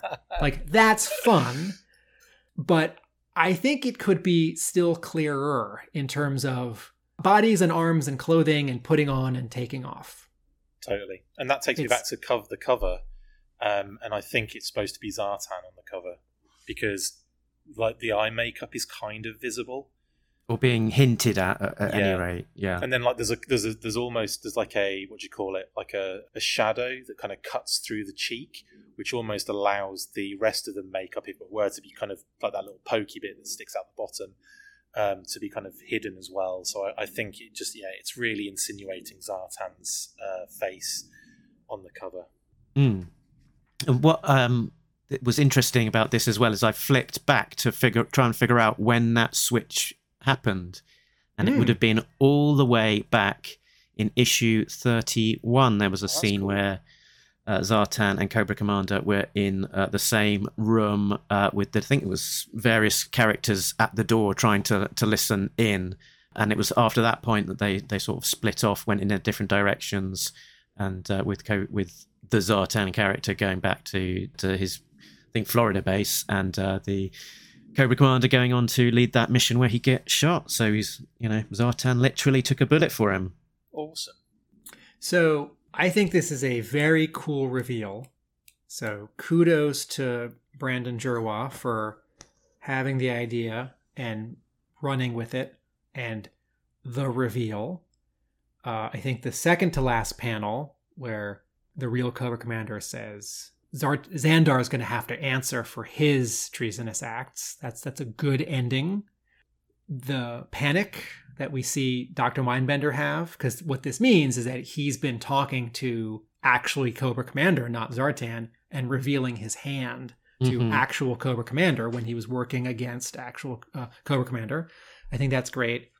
So I think this is a really good, you know, and in, in the letters page uh, of 38, they don't print and answer letters. They just show some uh, upcoming uh, covers and say things are about to get really big. and yet, the final panel of issue 38, after Cobra Commander says this threatening thing to and about Zandar, the final panel is uh, a truck and some uh, dreadnok cycles driving away. and I think that's that's a pretty good like that's a good story beat in and of itself. It's like okay, we're we're heading home now. Like mission accomplished. We broke uh, the person out of prison who everyone thought we would, but it's not the person they thought who it was. But it's like no, the much more the much more dramatic beat to end on is No more words, Doctor. I'll deal with your treasonous acts later, after Zandar has answered for his. End as opposed to like like okay Totally. So Zandar is now in the, the shiz. um unless like you know in that final panel zandar is like chained up to the top of the of the like 18 wheeler or something Or it's just uh, his head is on the ground as the vehicles drive off. Um, actually they, they would have used uh, monkey wrench's uh, weapon to decapitate him because they now have some carte blanche Absolutely. leave his leave his head sort of trailing along behind the van like uh, like cans on the back of a wedding car. all right and then we and we come to come to 38 Next issue, we've got script by Josh Blaylock. I didn't actually pick that that up in my creator notes, but um, I think this is telling, and I think it's going to be something that, that we're going to get to uh, next time uh, when we talk about the next two issues. But I think it's sort of talking slightly to um, Brandon Jerwa not just being quite allowed to do his own thing, but the heavy hand of uh, Devil's Due coming down on him and sort of trying to direct his course a little bit more to to what they want. He's had a um an editor for a few issues now, Mark Powers. So so he's you know not not just doing his own thing and self editing, and and the fact that yeah Josh Blaylock is is credited with uh, the script here, possibly talking to the fact that maybe there's certain beats that uh, he wants to achieve here to to set up the the sort of direction that needs to to be required that from rather than just Brandon Jerwa's because yeah previously in like the is- likes of issue 25 it was uh, Josh Blaylock's story Brandon Jerwa's script. So it's uh, reversed here. And possibly if the, the issue 39 feels slightly more muddled and and possibly possibly that that double hander of uh, double header on the creative duties behind the story might have something to do with that. My overall take is that a lot happens in 38 and it works. And some of that is because uh, just the actual script flows and elements are kept separate enough, and also things are getting tied up. 39, a lot happens and it doesn't work as well. There, it, there is too much. 39 feels like two issues worth that got crammed into one issue. Mm, There's yeah like so many characters and physical action and movement in 38 in 39 there's all this movement but it's, sort of unsatisfying or i'm a little unclear on sort of well where were the other helicopters or who's in this building? Hmm. so that's that's that's my version of mark saying 38 feels uh, muddled. You know it's not muddled? The colors. So val staples uh, colors this one issue and uh, val staples i mentioned uh, earlier when i was uh, talking about uh, He-Man, Val Staples published um, through Image and then on his own with his partner He-Man Comics, but he he had been a colorist, a color artist in comics, and he's he's done stuff for all the publishers. Um, but the thing that actually sort of I remember usually uh, he did some um, he was doing early um, criminal uh, for Ed Brubaker and Sean Phillips Oh, right. and and I like that as an example of his coloring because that's interesting flat coloring. There's not a lot of gradients there, Um, but he also, I think he colored some of those um, like X Men First Class comics 10 years ago that were sort of part of the like all ages uh, Marvel line, which are actually getting reprinted right now. And that's where he was doing more of the like sort of modern, you know, gradients with highlights. Um, but you know, if you if you if you want to do a quick comparison, right? You, you know, I haven't loved the coloring of um, Brett R. Smith in these Devil's Due issues. Um, flip through 38 and squint, and something in almost every panel its brightest thing is a is a fuzzy white and flip through 39 and that never happens. The brightest thing in a panel is usually like the green of a green tank or the yellow of a uh, it happens a little bit in the in the exterior scenes but um, there there is less white. In terms of like what you just said about the color i think yeah it's definitely a much brighter more dynamic kind of uh, coloring and it, it's definitely more kind of a lot clearer in that sense I'm not a massive fan of the art style change, I have to say, going into this one. And the other thing as well, I feel like so they've tried to squeeze in so many characters in this one, which I usually don't mind, but it almost feels like they're they're just pushing in lots and lots and lots more exposition to get a lot more characters involved. Uh, lots of things going on at once. Uh, lots of you know kind of things happening. I don't. I wouldn't say it's like completely uh, like confusing or anything. I just think it's interesting that there's a lot happening here. Like Armada is now involved, Doctor Knox, Scrap Iron, Destro, Baroness, and then you've got like Thra- Thrasher and Monkey Wrench and Doctor Mindbender and Cobra Commander and Zartan. And again, there's loads and loads, and I could keep doing this because you've even got like a, a couple of MPs in there that very much similar kind of like to, to Law, but um, yeah, just just tons and tons of characters pushed into this one. And um, yeah, I'm not sure how. I'm not sure if that like helps the story or not, or if it if I don't know. Really, it's it's, it's a weird one for me. I, I definitely feel like there's a a quality drop in terms of this the the previous issue going into this one. Chris, do you feel like the the Zandar betrayal resolution works No. on page three? Not at all. I think it's I think it's really brushed over. It's like you have, you know, it's you have, uh, you know, betrayed me for the last time, and then it's like, but will you be back on Cobra's side? Yeah. Okay. Cool. Great. We'll, we'll stop. We'll end it there. So it's like, well, that wasn't, you know, that wasn't much at all. It was just a, I don't know. It just, it just seems like Zartan was protecting him anyway, as you'd expect, and um, that was it. It was fair enough. they literally say "fair enough" in there. He does. afterwards. Fair enough. What say you, Zartan? Uh, we see some uh, some vipers in the attack Night on vipers. the on the base. No, uh, not night vipers. We see some regular vipers, but in uh, purple Oh, and red. Yeah, yeah.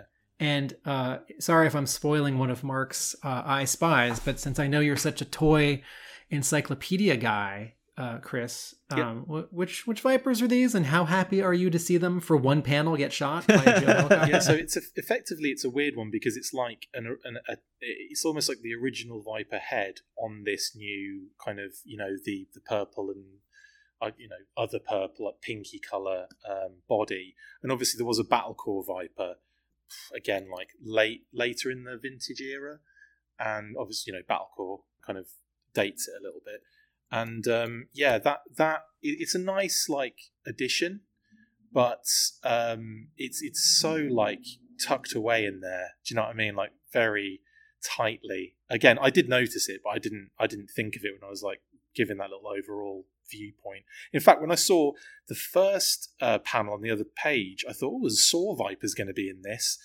Uh, and no, it actually turned out to be those kind of battle corps vipers. Because you see a you see a hand and a wrist holding a big machine gun on the previous on the previous page. Yeah, and I just I just assumed it was a Saw Viper. They're Yeah. actually uh, the V12 Cobra Vipers from 2004, the Valor versus Venom line Oh, cool. Vipers. That's an even better. That's, oh, yeah, that you're right. That is a better. Chris, I, I set you up with a softball, and and Mark shoved you off the plate and hit it out of the park. Well, I, all right. Well, I will go and say that it was uh, also homaging the Viper version four in terms of that one, that particular figure. But I, I would never have noticed that in a million years. Hmm. Yeah, it's a it's that a weird old design that, that they they had for for that one. Um, yeah, and it's got, it's got sort of sort of slightly weird kind of like angular kind of touches to it. So you know, um, but yes, it's another thing of like this issue is already so full, but you know, let's cram in that brand new Viper design that we've not yet seen in the in the issue.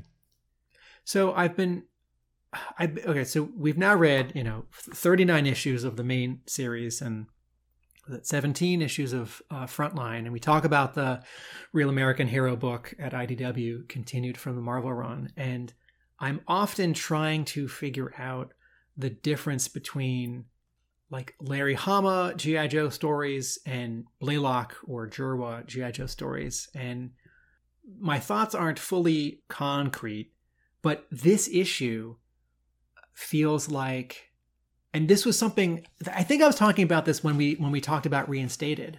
Like part of why I don't like the first arc at, at Devil's Due is because um, too much is happening, and I think some of the choices are sort of too risky. And then I I realize I'm just sort of angry at myself because that's probably what I would have done if at 22 I had been able to write G.I. Joe, I would have said, like, okay, we're going to jump ahead a couple years, we're going to kill some characters, and we're going to take so and so off the grid, and we're going to put in like all the Vipers that we've never seen. And some of that happens in Reinstated, and some of that has happened since then, and some of that's happening in this issue. And this issue feels like it wants to be a double sized anniversary issue because look at the four big dramatic things that happen in this issue. Cobra raids Joe base and gets inside. A new Joe leader takes over officially, like introduces himself to the Joes in a two-page splash.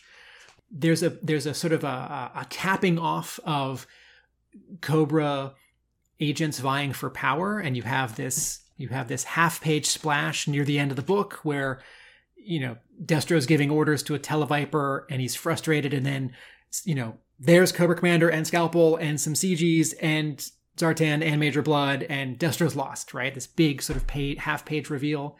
And there's this, um, what's the other big thing that happens in this issue? Like pushing forward the, uh, who's Barrel Roll's brother who's going to become a Cobra? Blackout. Uh, blackout.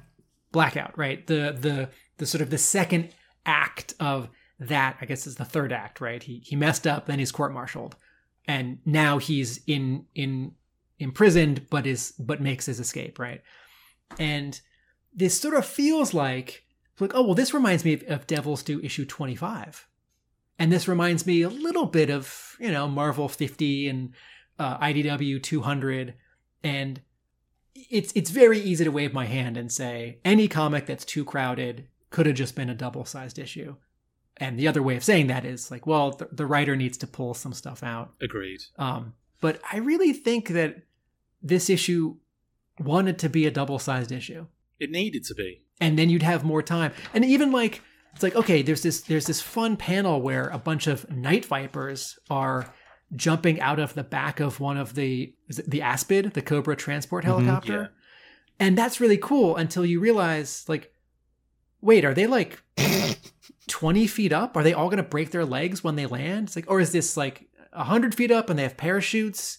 Like, and that's that's a small thing. And I don't know if like Tim Seeley was supposed to draw them a little close to the ground, or if like the mechanics of the story, like where's the helicopter, get a little bit away from Jerwa and Blaylock here. But I feel like this is one of the things that you lose track of if you're cramming 37 things into a regular sized to issue. admit, I think that was that was a hokey hokey panel because it's so weird that they would jump out of a helicopter that high. And I- even in a comic, that is ridiculous. They're not superhuman. Like they are literally soldiers. So why is the helicopter not on the deck and they're just running out like just as dynamically? That just seems a little bit weird for me. Like if they were wearing claws or if they were wearing like jet packs or something, then I totally understand. Some sort it. of wire no- it- yeah. yeah, but there's no parachute going on. Clearly, it is literally they're just jumping out the back of a helicopter onto the deck, and it's so far up. Even if even if it is where it, they think, even if that goes on the gra- on the deck, the one right in the front of the panel, which Hmm. I don't think he is, then that's still a stupid distance. And they're all jumping out head first. hmm It's it's weird. I don't. I Yeah, think that's a for- weird, weird choice. For one panel, this comic book becomes like X Men. Yeah, Yeah. Or some other comic book where people jump out of planes because they can make ice flows or they have wings. yes. So, uh, help me understand some of the story here. So, the Night Vipers get inside, Mhm. and on that same page, we see five or so Joes running away towards a door. And I like this bit of dialogue. General Ray just ordered the last phase. Who ordered what? That's good because, you know, most of the Joes don't know Yeah. uh, who Ray is. It's good. sort of talking to that point that the Joes don't really know who Ray is yet, though he's no their their new leader, and there's a bit just a few pages earlier where he's giving some orders or something. We need we need a team to stay behind and lock down, so uh, so we're spread thin. Do you copy? We copy. Just one question, sir. Who are you? Right, and then and then Flint says, uh, th- "This is the new guy. He's he'll be communicating from my chopper." Right, so that's some good nuts and bolts. Right, keeping track of of who knows what. That's not overwritten. That's not silly. I like that. I like both of those. All right, so the Night Vipers get inside. These five Joes are running away from an explosion inside the pit to a door, and then on the next page, there are uh, there's this black and white Joe jet, and apparently there are two people in it because there are two word balloons to the front and the back of the cockpit. But then when we see inside the jet, we only see one of them. So anyway, but that's that's barrel roll, and is it uh, so? Then these two weird Cobra vehicles that are flying behind this Joe jet blow up, and then I turn the page, and okay, is this is this the chopper with Ray and Flint, and it's behind the jet with barrel roll and firewall? Which what the there's the green chopper. I think that's the one with Ray in it. Is that what you're talking Okay. about? on page 15 the jet's coming toward us oh Mhm. yeah okay uh general i'm beginning my run. Acknowledge acknowledge barrel roll right? And there's a there's a chopper behind them right? So is the last phase this is that the joes are to blow up the pit or some of it or try and take out as many cobras as they can at the entrance? Because there's this silhouette panel of two and a half joes climbing and i, I think that's those five Joes getting out some sort of side rear hatch, like Yep. 500 feet down the down the way, and then we see at the bottom of this page as missiles are approaching. Uh, Mercer says, "There's the chopper. Double time it." As he and Shockwave are coming out of this hatch, right? So Shockwave and someone get on this green chopper, and then this gray jet that had barrel roll and I think firewall in it hmm Val Staples has done something interesting in the coloring. He has made the explosion behind the jet a little out of focus, which is is a thing you which is, a thing that you can do in comics once computers are invented and you do it to make comics look more like film and I, I personally don't love it but sometimes i think it's okay so it's fine here but I, I read this page and i thought I thought, okay, so do the Joes think they just took out a bunch of those Cobras who were still gathered around the entrance to the pit? Did they? Which Cobras got away? And am I not reading this carefully enough, or is is this sort of not? Does this not have enough space to explain it? yeah it's as you say it's it's too too much too cramped together and and little bit confused like there's there's these like um sort of dialogue boxes from an unseen narrator and it's it's not necessarily completely clear who that is i think that's meant to be general ray uh, he says the clever combatant imposes his will upon the enemy, but does not allow the enemy's will to be imposed on him, and will leave our enemy nothing. Kaboom! so I think yeah, this this final phase is that they will sort of destroy the pit and and um, t- try and take out cobras with them, and definitely not allow the cobras to to gain ground. And there's a the on the page beforehand uh, the the vipers sort of note they've already cleared out. That's fine with me. Just means we have more time to pull everything out of their system. Looks like they started a purge.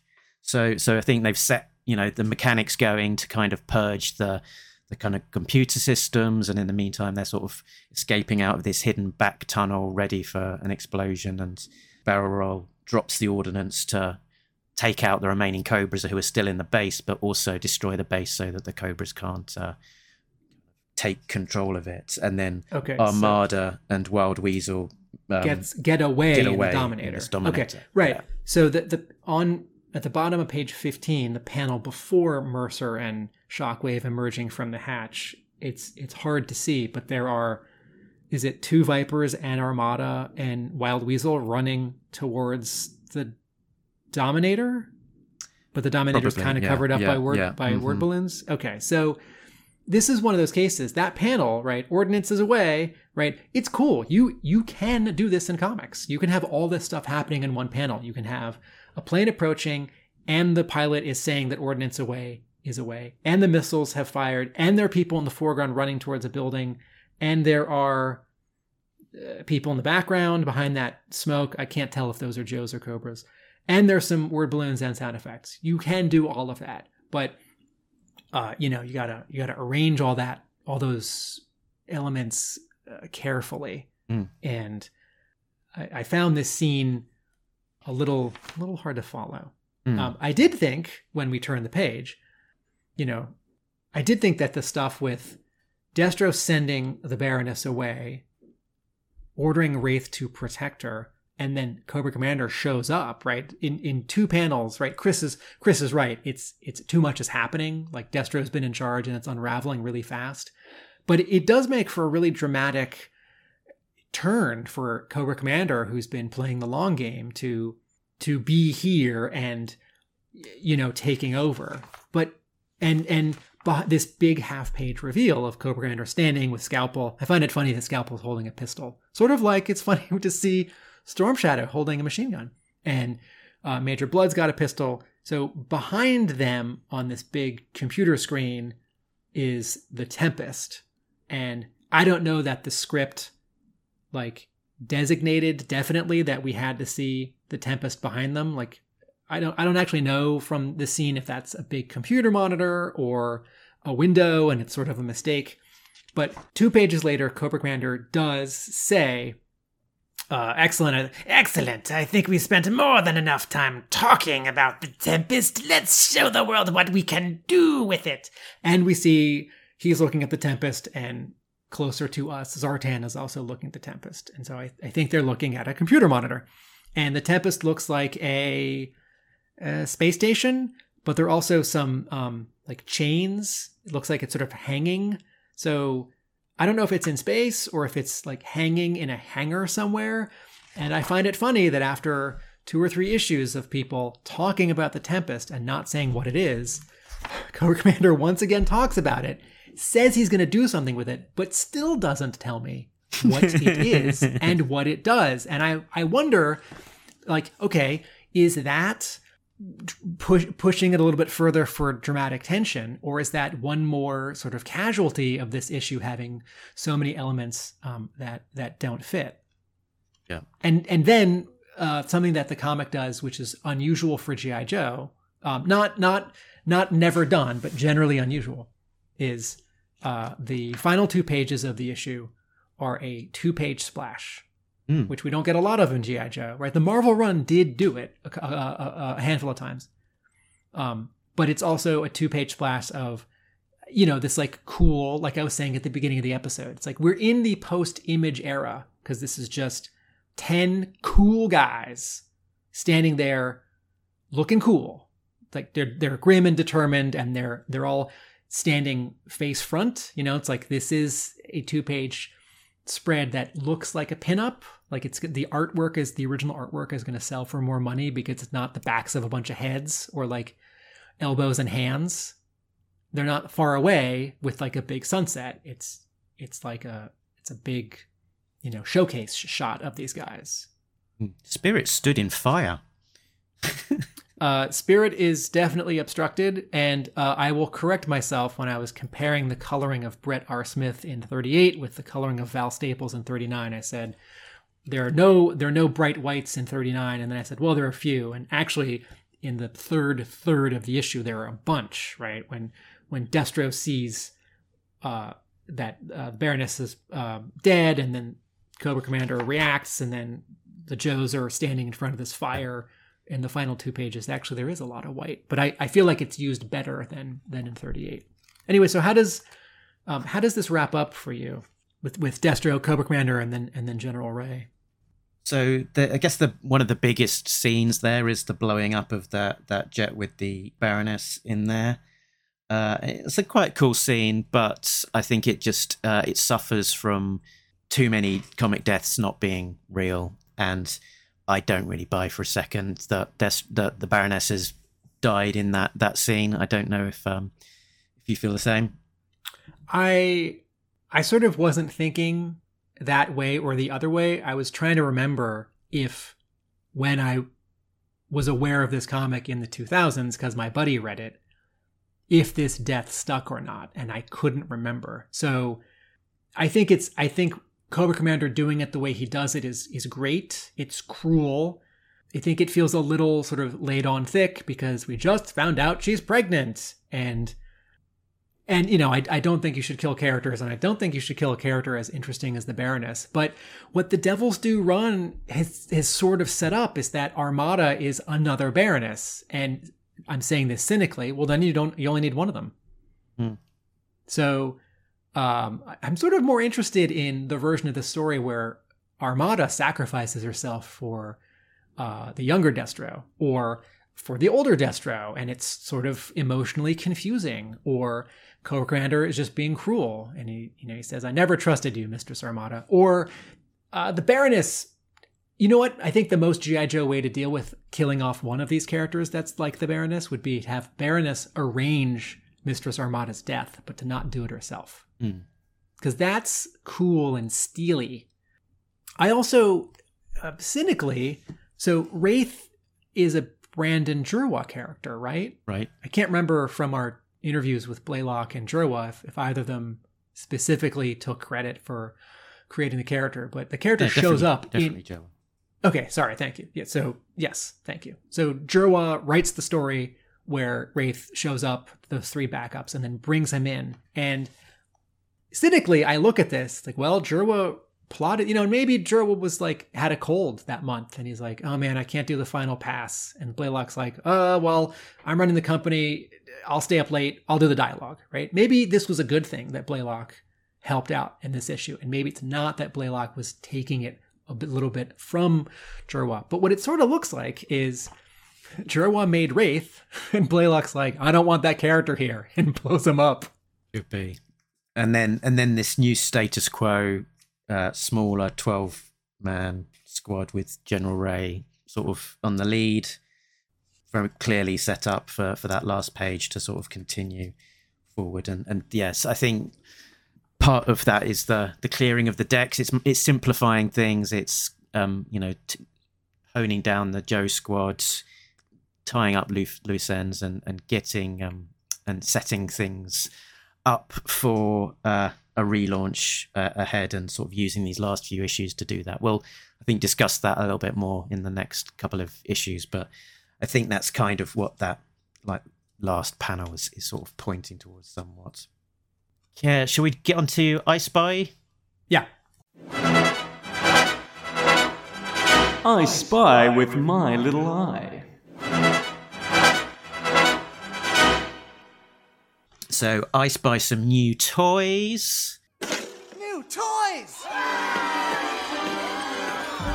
So there was a 2004 convention set called Dreadnok Rampage, which introduced a whole bunch of uh, sort of new dreadnoks. Some of them were sort of uh, very sort of similar looking, so, so like recolored kind of uh, original dreadnoks. They had these sort of Billy Bob characters sort of- in in masks, but they had uh, a few kind of new, brand new dreadnoks that they introduced.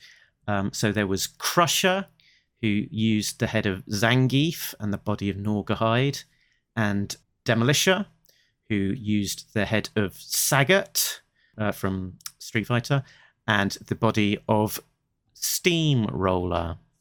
And we see both of those characters uh, as the Dreadnoks attack the uh, the compound. There's a very weird looking kind of jet thing that uh, on the Cobra side that attacks the the pit, and uh, I wasn't, I didn't know what that was at all, and, and I looked it up. It is the 2004 Battle Hornet, and it and it does look pretty much as it appears in the comic. It's a very strange looking uh, sort of vehicle. It kind of, I guess it's yeah called a Hornet, so I guess it's meant to kind of put to mind the animal, the Hornet. It's got black and very bright kind of detailing of yellow and orange and a green, uh, yellowy green kind of canopy, and it came with a, a yellow Neo Viper as the, the driver. Uh, very strange vehicle. Wasn't on my radar at all. And then Barrel Roll is driving or piloting the Thunderwing jet, another new jet toy from 2004, and it looks exactly as it does in the in the panels. It's a kind of a sort of more miniature jet versus the the classic Sky Striker. And uh, the other new toys, I think we've already touched on.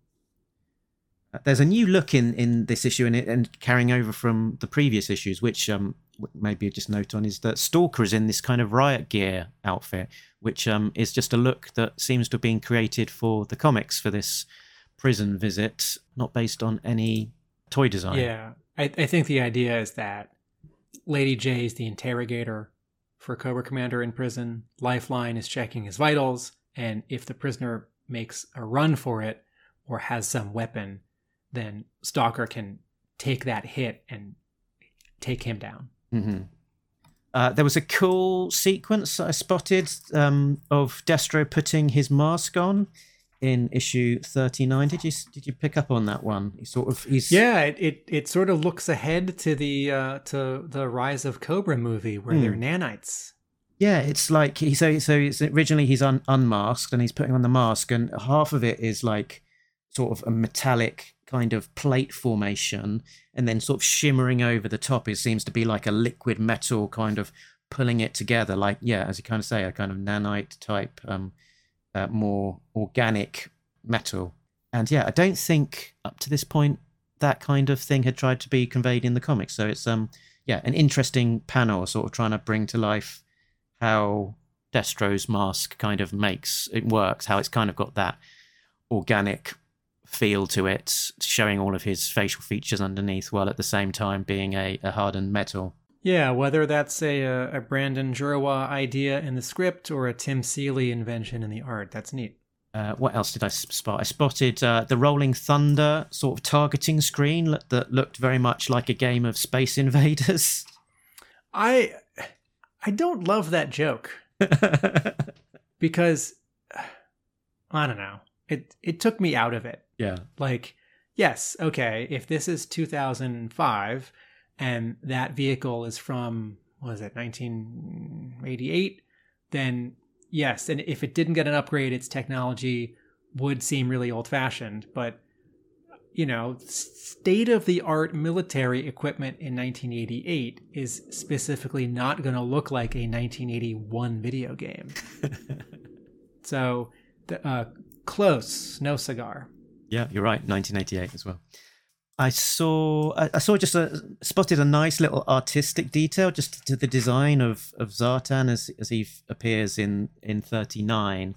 So um the la- the page just before that splash page double splash page if you look at Zartan there he's got on his cowl he's got like slits kind of just above where his eyes would be so it's sort of taking up that kind of black face mask, kind of those Lobo triangles, kind of, and taking it up into the into the mask via you know kind of a couple of slits. I thought it's quite a, an effective, subtle tweak to, Yeah, to the I design. agree. My I Spy. On the cover to issue 39, uh, very small, just over Shockwave's shoulder, we see on Mercer's vest the uh, anti Cobra symbol Mm-hmm. that premiered in the 1987 animated G.I. Joe the movie, but is not on his action figure. And that does show up in this issue. You can see it on the, the final page of issue 39 as well. Cool. I also spotted actually that these issues, while they've been part of a wider arc, the Union of the Snake, they they are, are on the cover given a title as well. So we've got Unmasked 38 and Under New Management 39.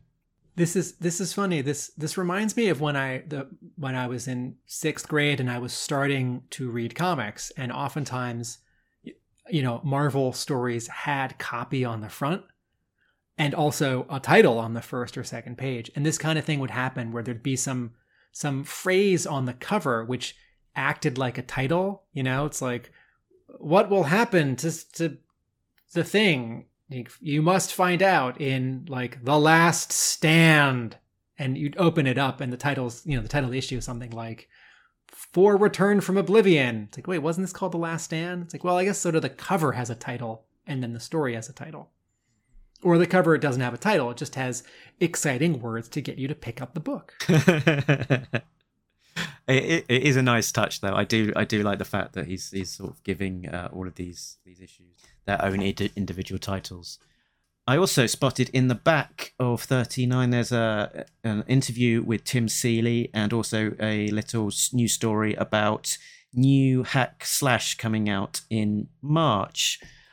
And it's uh, just sort of talking to, to sort of more going on in uh, Tim Seeley's career beyond just GI Joe. So during 2004, as he was working as the artist for these issues, he also launched Hack Slash as a writer with uh, Stefano Caselli on on art for the original one, and uh, yeah, he sort of releases a series of uh, one shots before then uh, mini series and ongoing series uh, for for this creator owns creator creator owned series of of his um, hack slash I guess lit, looking to the future and realizing that you know building his own IP is going to be the key to longevity and uh, a, pension pot. and and hack slash got optioned as a movie later on and had one or two successful kickstarters so that seems to bear out. Um, i had a little i spy in the back of 38 on the devil's due news page. There's the devil's due logo uh, and it says happy birthday. And the blurb describes how it's been one year since devil's due returned to its roots as a strong solitary independent publisher. Hmm. And it doesn't use the word the term image comics but what it's saying is hey remember we launched with image with you know with gi joe in 2001 and then at issue 25 or 26 we we stopped publishing through image and we started publishing on our own. It's been a year and then they say uh, actually solitary is the wrong word since in 2004 devil's due found allies and fellow wandering iconoclasts udon studios dynamite entertainment and studio ice so other other studios that either helped them or have also published on their own Hmm. Error detected. Error detected. No prize incoming. I have two error detecteds. In 39 on page one, Armada's jewel is again the wrong color. Uh, and we we do have a return on the second page of 39, a reminder that her jewel is a video camera because Cobra Commander is talking and Yeah. Destro in this sort of point of view shot, like looking from sort of the height of, of a person's collarbone, Yeah. uh, is on screen. Uh, my other one uh, so this actually links back to uh, issue 37 from our previous episode. In issue 37, that thing you just talked about, Stalker has this sort of guard armor, this prison armor, like riot gear, and it has uh, like like torso armor or chest armor. And in 37, it's dark gray. And in issue 38 on page 13, they know that there's a there's a prison break and so Stalker has this line where he says, We're splitting my armor because I don't want you to get shot. And it's a little hard to tell because Stalker's chest is drawn dark because he's wearing like a black shirt or whatever. But in this moment, Stalker has the helmet and like the gloves and the like baton, and Lifeline has the the torso armor. Uh, but his torso armor is colored white, as if that is an accessory for his red and white costume. So the error here is that Lifeline's wearing Stalker's chest armor and it is suddenly a different color. Got it. That yeah, it sort of threw me that dialogue because it was like, well, looks like Stalker's still coloured like he's wearing the armor, and I can't really tell anything different about Lifeline. So, uh, but yeah, Yeah, because because Lifeline without the armor has white horizontal stripes on his jumpsuit, and his armor looks kind of like white horizontal stripes. so that makes a lot more sense now that you've pointed that out. And then uh, maybe worth mentioning just uh, sort of one last tease. The last page of 39 and the inside back cover of 39 is a two page spread teaser ad for what's going to happen in this comic book in May. So in a few months, this it says this spring GI Joe as you know it will end, and it's all red, and you see some shadows, and it says GI Joe, and the logo's cracked up. Rise of the Red Shadows. Ah, right. Tease. That's at the very back of 39. Yes, that is the last page and inside back cover of 39. How annoying! I got rid of that one. So I was very cavalier with uh, with the way I edited these. I got rid of some pages that I should really have kept onto, but um, Since I know you're doing the video, I'll, I'll send you a photo or a scan. I don't know that I am doing the video, but maybe. oh dear. Yeah, the video is just it's a lot to do if I'm doing it weekly. That um, it takes you know a fair amount of time to do the audio edit, and then the video edit is probably double that time again almost. So yeah, I can I can cope I can cope with it doing kind of a monthly main book. Yeah, I've I've not been trying to pick up the slack where where Jay hadn't been keeping up the videos. So, what was the last video for A Devil's Due? 26 Scott Sturgis is a reasonable man is the last one. It's it's not it's not cra- crazy behind, but um The audio podcast is the priority, and you do a lot of work and a great job with that. thank you. yeah. Quote of the week, quote of the week, quote of the week, quote of the week, quote of the week, quote of the week, quote of the week. Uh, so I had one favorite line of dialogue this week. Lady Jaye, I always like the trash talking, and uh, she says to Zanya, Five minutes after I met you, I knew. I said to myself, before this week is through, I'm gonna end up smacking that little skank. yeah, 10 out of 10, trash talking. Thanks, Lady Jaye. Uh, but what's your Yo Joich? Yo, Joe, cola, not grape soda. It's Yo Joich time. time. Yeah, so Chris, what what's your Yo Joe scorage on this one?